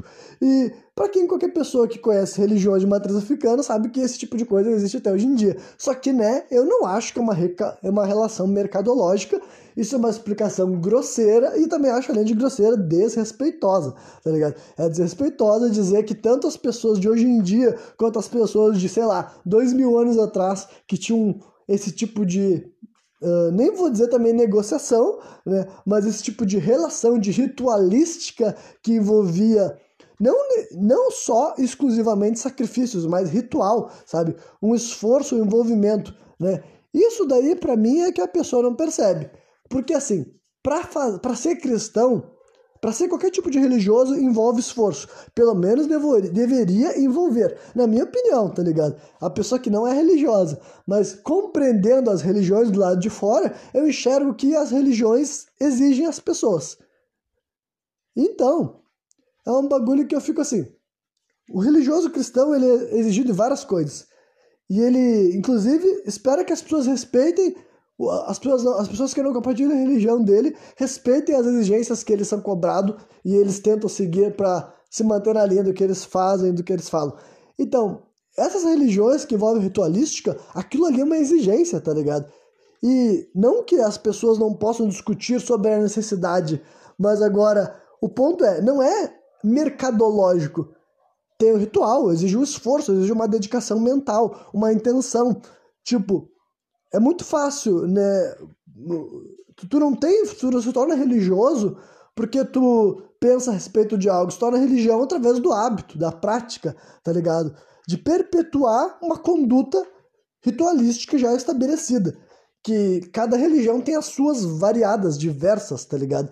Então, essa, é, essa relação de eu estou, estou esperando por uma bênção e o método que se faz pra, em certas religiões para te esperar por uma benção tem a ver com o jeito que tu se veste, o jeito que tu te porta, o jeito que tu fala, tá ligado? As coisas que tu pode ou não pode fazer, o que tu pode ou o que tu não pode ingerir. É isso que tu tá fazendo porque tu espera ver a benção. Em outras religiões é ritualístico. É tipo assim, tu espera que as coisas aconteçam, faz o ritual, tal horário, tal data, tal momento, né? E nós poderíamos, se tivesse outras pessoas aqui, né, a gente poderia ficar discutindo sobre se concorda, se não concorda, né? Lembrando que eu não sou religioso, mas eu estou né, fazendo a minha análise sobre essas questões e principalmente uma análise né, que eu não vou nem dizer que não é, é, que não é enviesada, é enviesada da mentalidade da inclusão, tá ligado? Eu, sendo uma pessoa com mentalidades inclusivas, estou incluindo na possibilidade religiosa tudo aquilo que eu já vi múltiplas vezes em várias culturas. Então, a minha mentalidade é inclusiva. Tem gente que se diz religioso e as mentalidades que eles propagam só permite a existência de uma religião, a deles, tá ligado? Então é disso que eu tô falando, né? Eu tenho uma compreensão religiosa que abrange religiões, tá ligado? Variadas, diversas. Mesmo eu não sendo religioso, mas eu tenho referência suficiente para saber o que, é religioso, o que, é sagrado, o que, que é divino, o que, que é ritualístico, sabe? Para diversos povos diferentes com valores diversos, tá ligado? E tudo religioso também, tudo religioso, né? Então, então essa daí é uma coisa que eu poderia falar contra e tranquilamente, tipo, por todos esses motivos que eu acabei de dizer, tá ligado? Eu não acho que essa relação de fazer ritual, de of fazer oferendas, sabe?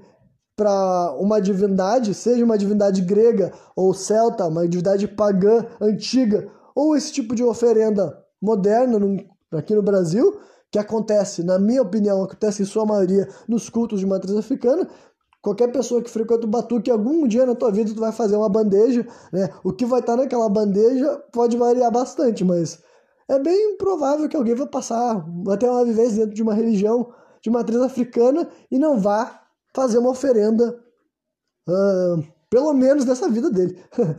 então, né? Então, e, e, e para esclarecer, talvez que tu esteja me ouvindo e tu tenha concordado com as coisas que eu falei, mas tu precisa de um pouco mais assim, de substancialidade na hora de entender como que isso pode ter um propósito. Olha, como eu entendo, não é assim. Aquelas pessoas que eu já vi as pessoas falando assim, ah, ah por que, que o santo precisa comer? Por que, que o santo precisa se alimentar? O que eu compreendo tudo a ver com essa ritualística, tá ligado? Não é sobre assim, tu vai sacrificar o animal né? Que tem, tem rituais que envolvem sacrifício de animal, mas até pegar um que não é sacrifício de animal, é preparar um doce, tá ligado? Ou comprar um doce preparado e montar uma bandeja com frutas, sabe? Com esse tipo de coisa toda.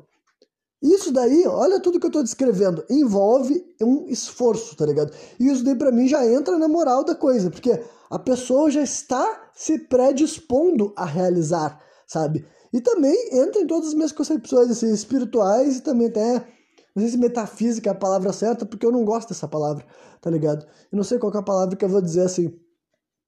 Né? Mas assim, até que. Uh, não sei se dá pra dizer hermética também, mas eu vou apelar para essa palavra, assim, sabe? Mas assim, ó, de tu tá, durante o procedimento tu já tá focado, tu tá prestando atenção naquilo que tu quer obter, entendeu?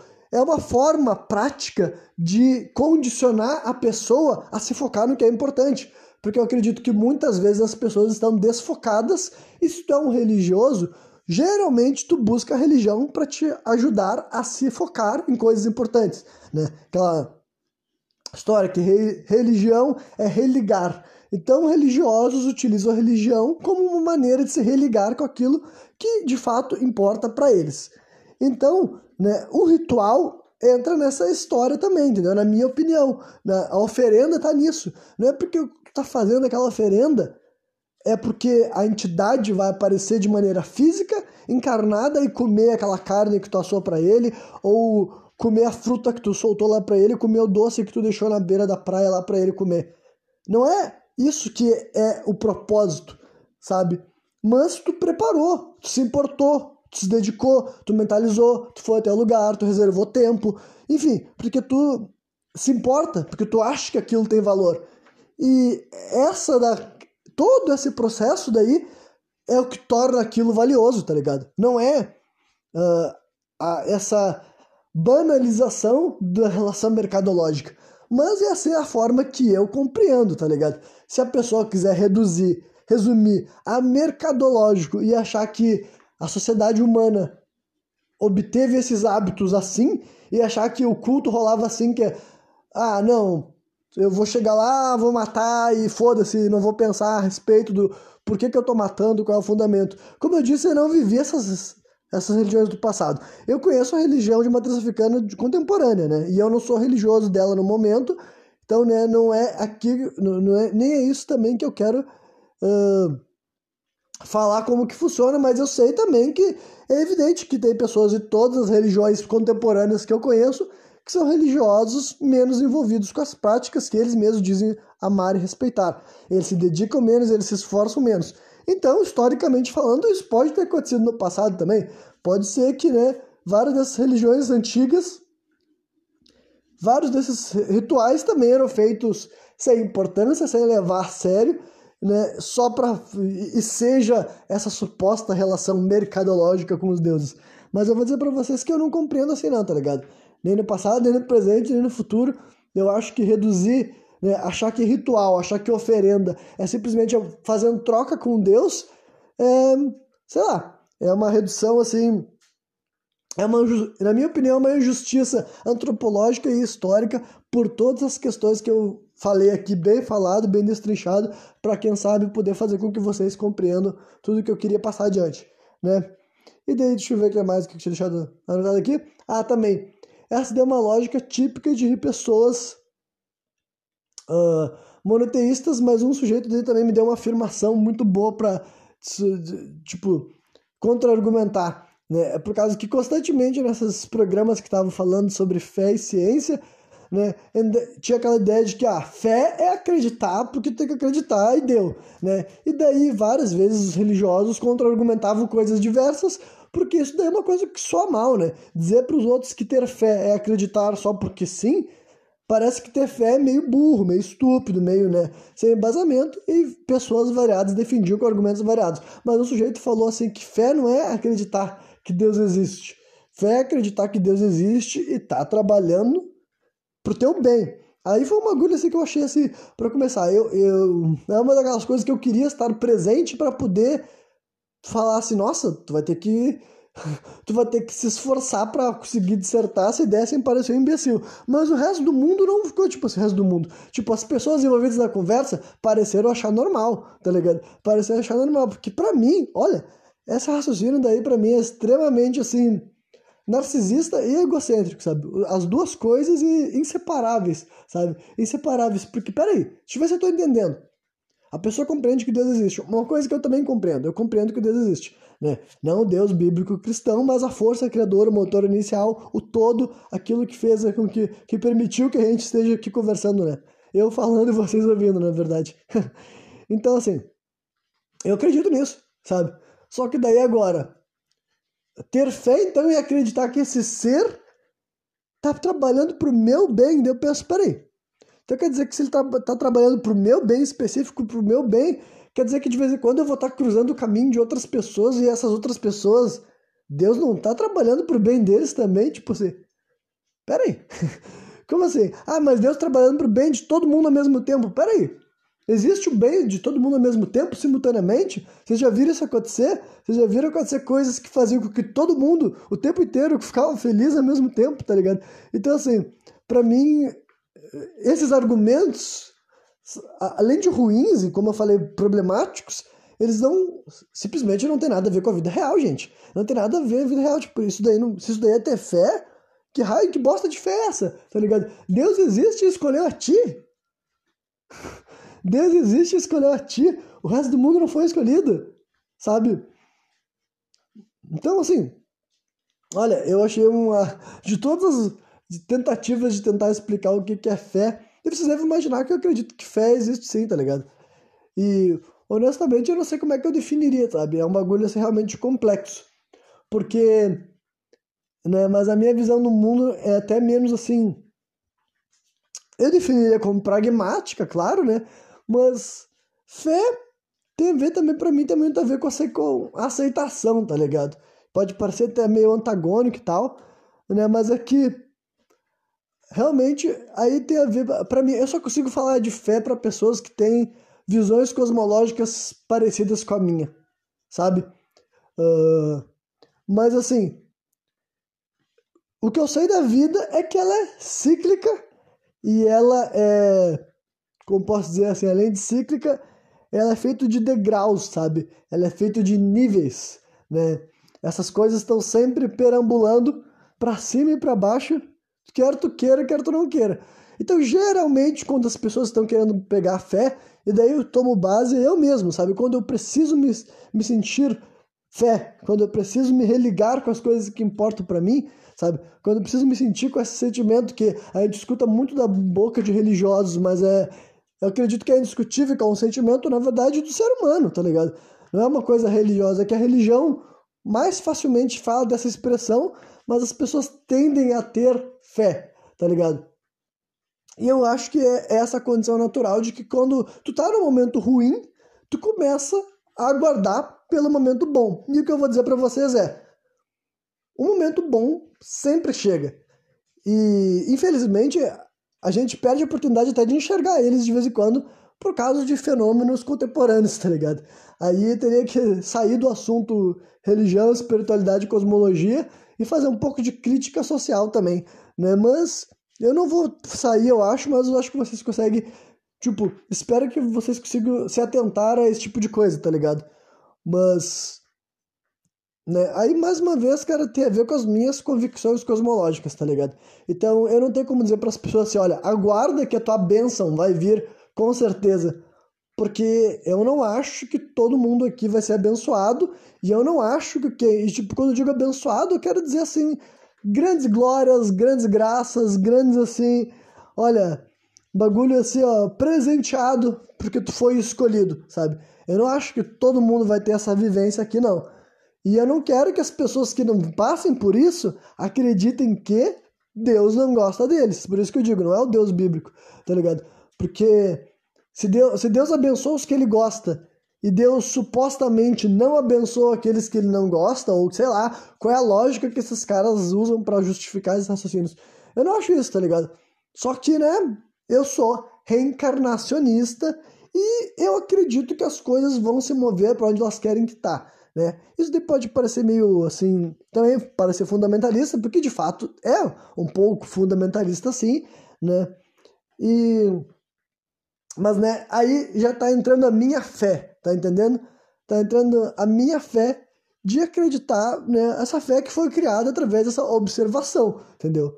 Eu acredito sim, é tipo tentando reinterpretar frases constantes que a gente escuta, né? Uma frase que, que eu sempre vi assim, bastante em inglês, eu não sei se em português as pessoas traduzem de formas diversas, né? Mas é assim que o destino, tipo, tu não pode driblar o destino, tá ligado?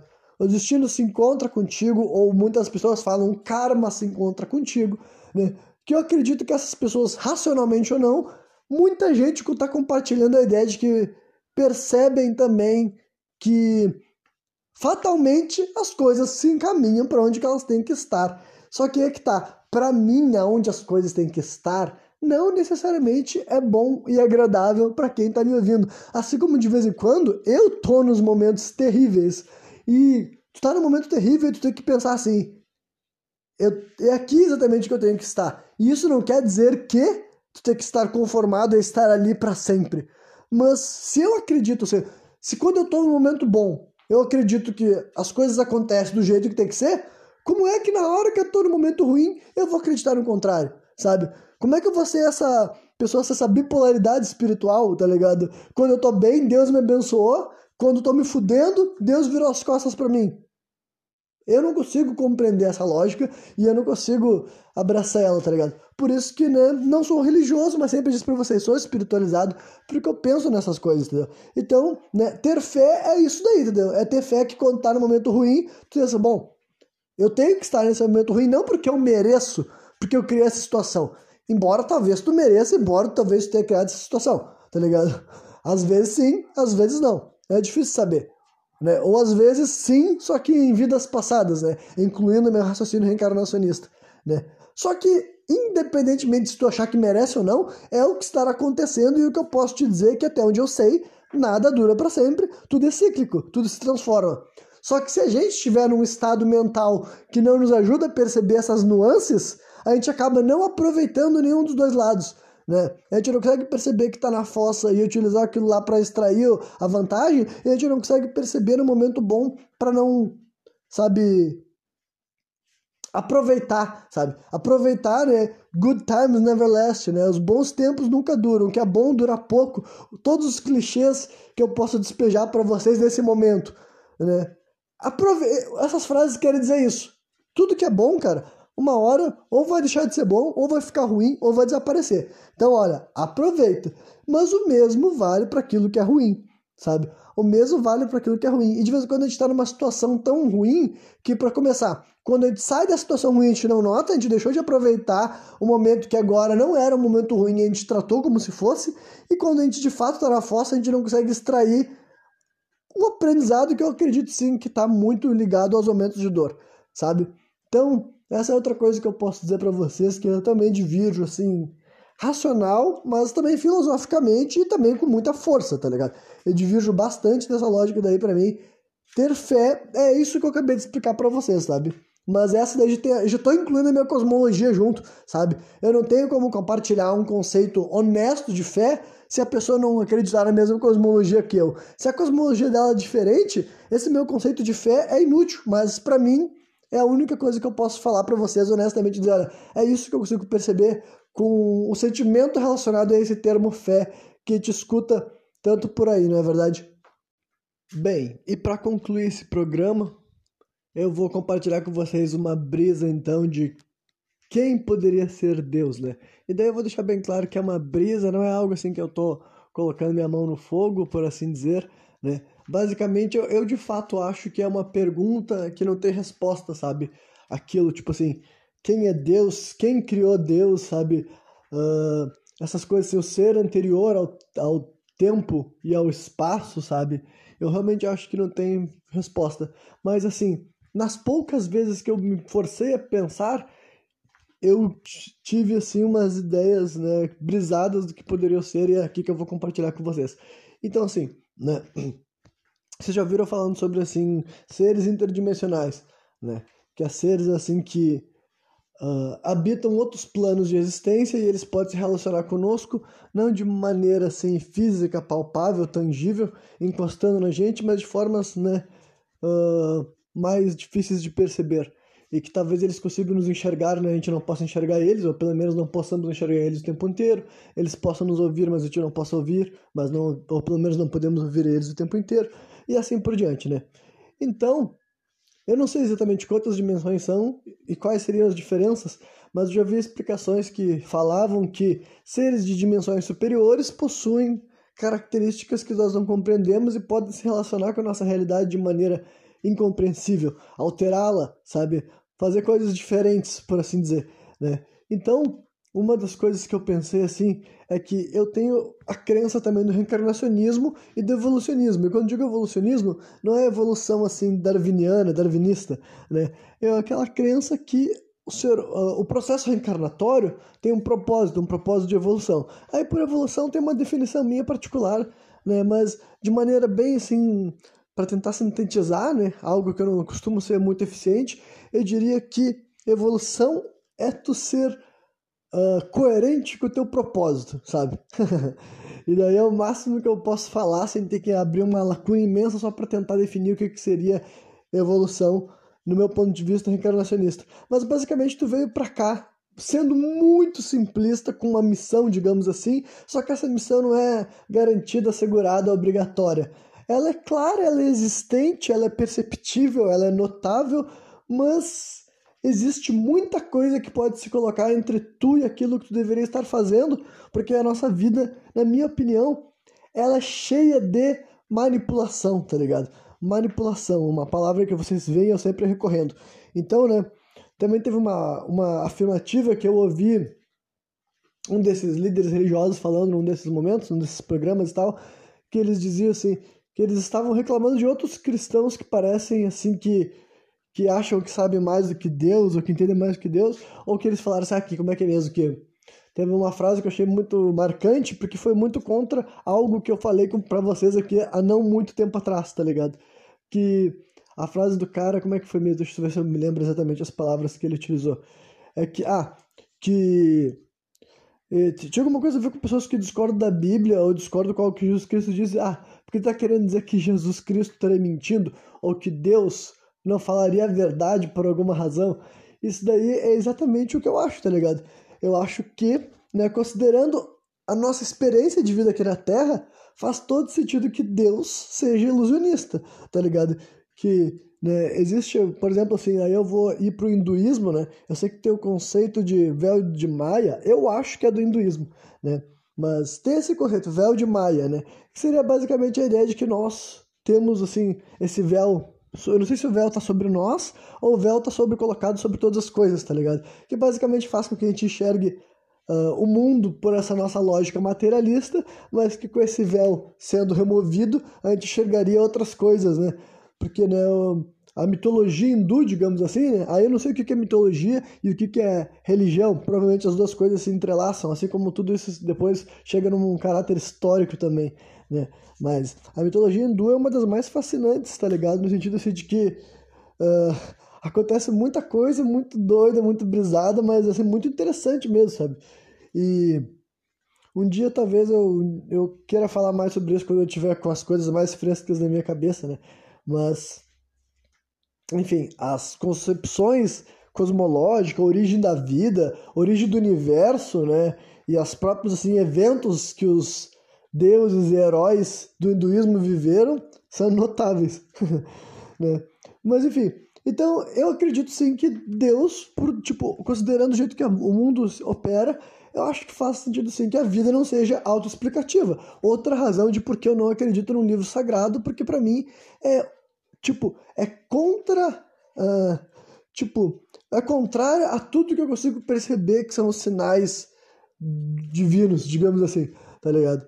Eu não vejo como uh, um Deus que criou essa realidade que a gente vive aqui gostaria de nos ter passado um, um livro absoluto que ensina absolutamente tudo e tu tem que seguir aquilo ali à risca, porque é assim que tá, a sabedoria universal tá ali, tá ligado? Eu não consigo compreender como que isso tem a ver com o Deus que eu compreendo, né?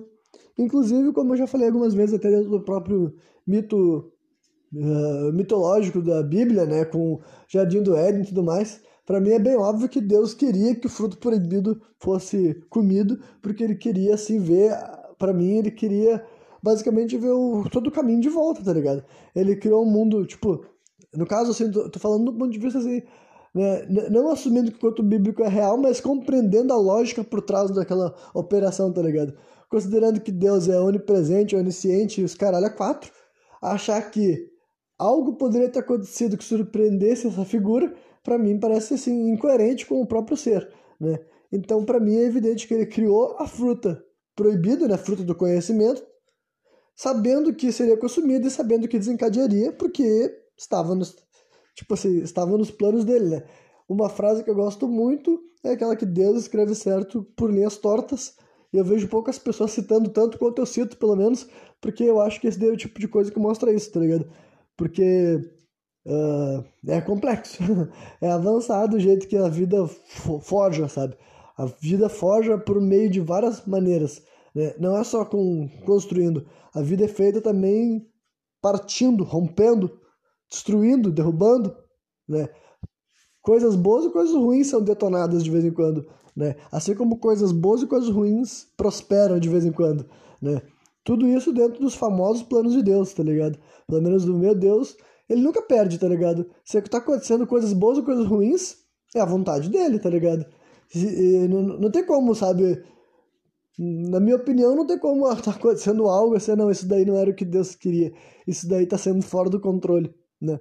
Até coisas difíceis de explicar, né? Mas aí só eu acabei saindo de uma parte mais brisada e fui para uma parte mais séria, digamos assim, mas voltando para a brisa. Então, assumindo que eu não sei como saber quem é esse Deus, mas agora tentando fazer de conta que eu sou, pudesse saber, né, e que existe a propósito de evolução, né? Como que as pessoas evoluem, tipo, e mais do que isso, por que, que as pessoas têm que evoluir, tá ligado? O propósito da evolução. Quer dizer que algo vai acontecer depois que estivermos evoluídos, né? E tem gente que acha que depois que a gente evoluiu, a gente não precisa mais voltar pra Terra. Tipo, eu sei que isso tem a ver com o Espiritismo, né? O Espiritismo, eu não sei se ele fala que tu vai viver para sempre nas graças lá, ou algo desse tipo, mas uma evolução para um lugar melhor, né? Inclusive, recentemente, nas minhas streams, na minha, nesse fim de semana, nas minhas lives jogando, eu virei aquele jogo que há muito tempo atrás eu fiz um programa sem contexto sobre ele. Eu acho que é antes do programa 60, se eu não me engano. Que é um jogo que. Nome japonês é 46 Okunei Monogatari de Shinkaron, né? Isso daí basicamente traduz assim como uma, uma história de 4.6 bilhões de anos, né? a teoria da evolução, digamos assim. E daí é um jogo extremamente bizarro, extremamente assim, cheio de loucuras, né? Que conta toda a história do, do, do planeta Terra num jogo, num jogo de RPG feito em 1990. Então é bem brisado, obviamente. E, e eu conheci esse jogo em 2020, se eu não me engano, né? E é engraçado como nesses três anos, vários assuntos que uh, parece que, né, esse jogo daí, quando ele, a primeira vez que eu joguei ele, várias das coisas que eu tava vendo ali, eu não consegui me relacionar quase de maneira alguma, tipo, tava sendo introduzido esses conceitos, não o conceito da evolução, mas várias das partes mais brisadas do jogo, né, foi a primeira vez, assim, que Tipo, foi o primeiro jogo que relaciona Deus e o diabo com dinossauros também, né? Porque, sei lá, eu nunca vi obras que misturavam as duas coisas, tá ligado? Eu nunca vi obras que, no mesmo diálogo, tu tava vendo um dinossauro e Deus ou o diabo, algo desse tipo. e esse jogo fez isso, né? Que é um conceito que, desde então, eu briso muitas vezes, né? Porque eu penso assim... Uh é, verdade, né? Deus e o diabo tem que estar aqui antes da gente. né? Deus e o diabo tem que estar aqui desde o tempo dos dinossauros, né? tem que ter chegado na Terra né? tão logo a vida chegou, né? Pelo menos é o que faz sentido, né? Ou Deus chegou depois, depois que os dinossauros tinham ido embora. Né? Mas enfim, aí. Uh, tá, meu ser, tá. É que eu tava falando do jogo para dizer que no final do jogo, depois que tu passou por muitas aventuras extremamente brisadas, no final do jogo uh, é dito assim, ah, que a vida, a evolução terrena chegou ao fim, né? Isso, se não me engano, é 40 mil anos no futuro do dia presente, sabe? Então, no ano de 42 mil depois de Cristo, digamos assim, sabe? A vida terrena chegou à evolução no futuro, agora daí a gente vê que o planeta Terra meio que assim, é, ele começa a brilhar e apaga, é como, é como se o, todo o sistema solar estivesse dizendo adeus, tá ligado? E a gente foi, ia evoluir junto em outro lugar, né? E eu acho também essa linha de raciocínio possível, plausível, só que não é a brisa que eu vou compartilhar com vocês. A minha brisa particular é um pouco mais específica, porque daí eu penso que é o seguinte: uh, talvez, né? Tipo, uh, a pergunta mais simples que dá para ser feita desse cenário completamente maluco é assim: tipo, cenário maluco é quem é Deus, né? Primeiro lugar, eu vou assumir que Deus é um ser interdimensional. Ele já existia, entendeu? Só que para ele existir, ele tem que estar tá inserido numa realidade, no mínimo, não é verdade? Ou ele é um ser que está a parte de todas as coisas também. Né? Esse ser também pode ser, mas daí é mais inconcebível ainda. Então, para facilitar o raciocínio, vamos assumir que Deus é um ser interdimensional. A pergunta é: uh, o quão, tipo, dentro dessa dimensão, o quão poderoso ele é naquela dimensão? Por exemplo, o que eu quero falar bem especificamente é o seguinte: será que o ser que nós percebemos como Deus, a força criadora, o motor inicial, se ele é um ser tridimensional, será que na dimensão de origem dele ele é um ser extraordinário? Ou será que naquela dimensão ele é um ser com muitos equivalentes a ele, ou muitos até acima dele, e por alguma razão ele achou necessário desenvolver uma espécie nova? tá ligado? E como quer dizer assim, e como que ele tá desenvolvendo, criando um universo, tá ligado? Mas ele levanta a pergunta: se o ser que não é tão poderoso assim, dessa outra dimensão, é capaz de criar a nossa realidade, né? Como exatamente é esse universo que ele está vivendo? Porque, né, a palavra evolução e o conceito evolutivo pressupõe um progresso. Depois que a gente progrediu tudo aquilo que ele espera que a gente progrida, nós vamos ser utilizados por alguma coisa, eu imagino, né? eu imagino que essa progressão não vai ser assim, recompensada simplesmente com a inércia, sabe? Não é assim que eu compreendo a realidade, eu compreendo em, tipo, propósito.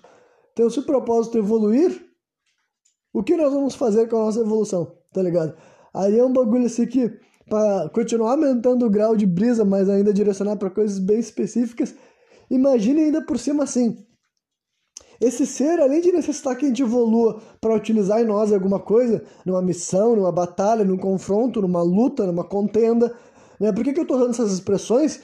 Porque, olha só, é uma, um tema recorrente em pessoas, assim, com vivência espiritualizada variada, é a ideia dessas viagens astrais que envolvem confrontos astrais. Como posso dizer assim?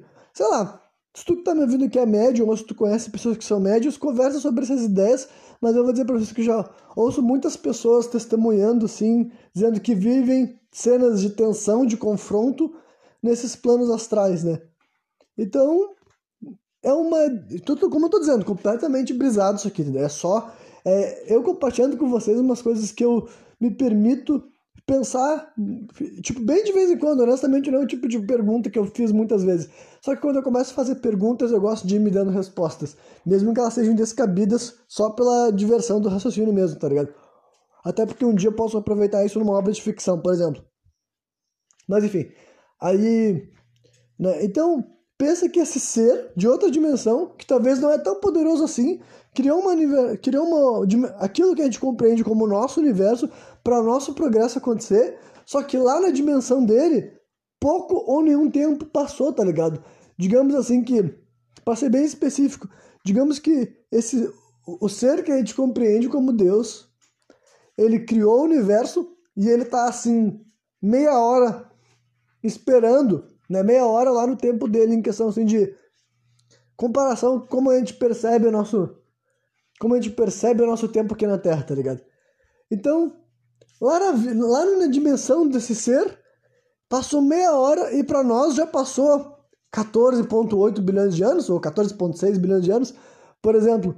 E ele tá esperando mais meia hora, digamos assim, sabe? Ah, e quem sabe ele tá precisando da gente rápido, sabe? Mas ele não pode, tipo, é necessário esse, essa, essa evolução, tá ligado? Por que, que é necessário? Como eu disse, sugerir algumas opções. Uma batalha, um confronto, enfim. Mas né? Comparando, e daí para corroborar com essa meu mito selvagem, entendeu? Eu tô tirando fundamento de, sim, mitologia mundial, sabe? Né? E religiões mundiais, né? É, acho que é consistente a ideia de que Deus, né, além de criar heróis, tipo assim, testa heróis, né? Isso daí a gente pode ver em todas as religiões, em todas as mitologias, não é verdade? Eu acredito que sim, né? Então, tá meio que no subconsciente nosso já essa noção de que haverão buracos na estrada e as batalhas serão árduas, mas precisam ser vencidas, né? Ou pelo menos travadas, não é verdade? Então, sei lá, é, né? simplesmente, como eu falei, brisando, brisando, brisando, pensando assim, né? tentando responder uma pergunta que eu acho que de fato não tem resposta, né? Mas se eu tivesse que respondê-la, essa foi uma das respostas mais divertidas que eu consegui criar até o momento, sabe? Que, né? Pensa que aqui o que acontece, né? Para nós está acontecendo nesse tempo demorado, longevo, né? E a gente está indo em direção a essa evolução. E quando aqueles que evoluem o suficiente são arrastados para uma dimensão do ser que começou que botou o ovo cósmico aqui, tá ligado? O ovo cósmico é um conceito que eu vou conversar mais com vocês num programa sem contexto e tal. Que, né? Mas tem esse conceito do ovo cósmico, tá ligado? Que. Esse é, é, é, é, tipo, isso daí é um Big Bang sobre uma outra lógica antiga, inclusive, né? Que o mundo era esse, o universo era esse ovo cósmico, né? Que eclodiu e surge essa vida que a gente está vivendo nesse momento, né? Então, Imagine então, né, se, esse, se essa força criadora, né, se esse motor inicial, ele está esperando, né, o final dessa jornada evolutiva, só que quando chegar o final, entre aspas, não será o fim de fato, será assim o começo, né, de quem sabe coisas que no presente momento a gente sequer possamos imaginar, mas que muitos de nós haverão de viver, né? Ou quem sabe todos nós haverão de viver condensados em menos seres, né? correlacionando aquilo que eu falei da própria lógica de politeísmo. Né? Quem sabe hoje em dia nós somos 7 bilhões. Quem sabe daqui a 15 bilhões de anos nós não sejamos 7 bilhões, nós sejamos 7. Só que esses 7 serão todos nós que estamos vivos aqui no dia de hoje. O que, que vocês acham, hein? Bem, quem me viu até o final, eu espero que tenha curtido e que o dia eu tô de volta novamente, trazendo mais um programa sem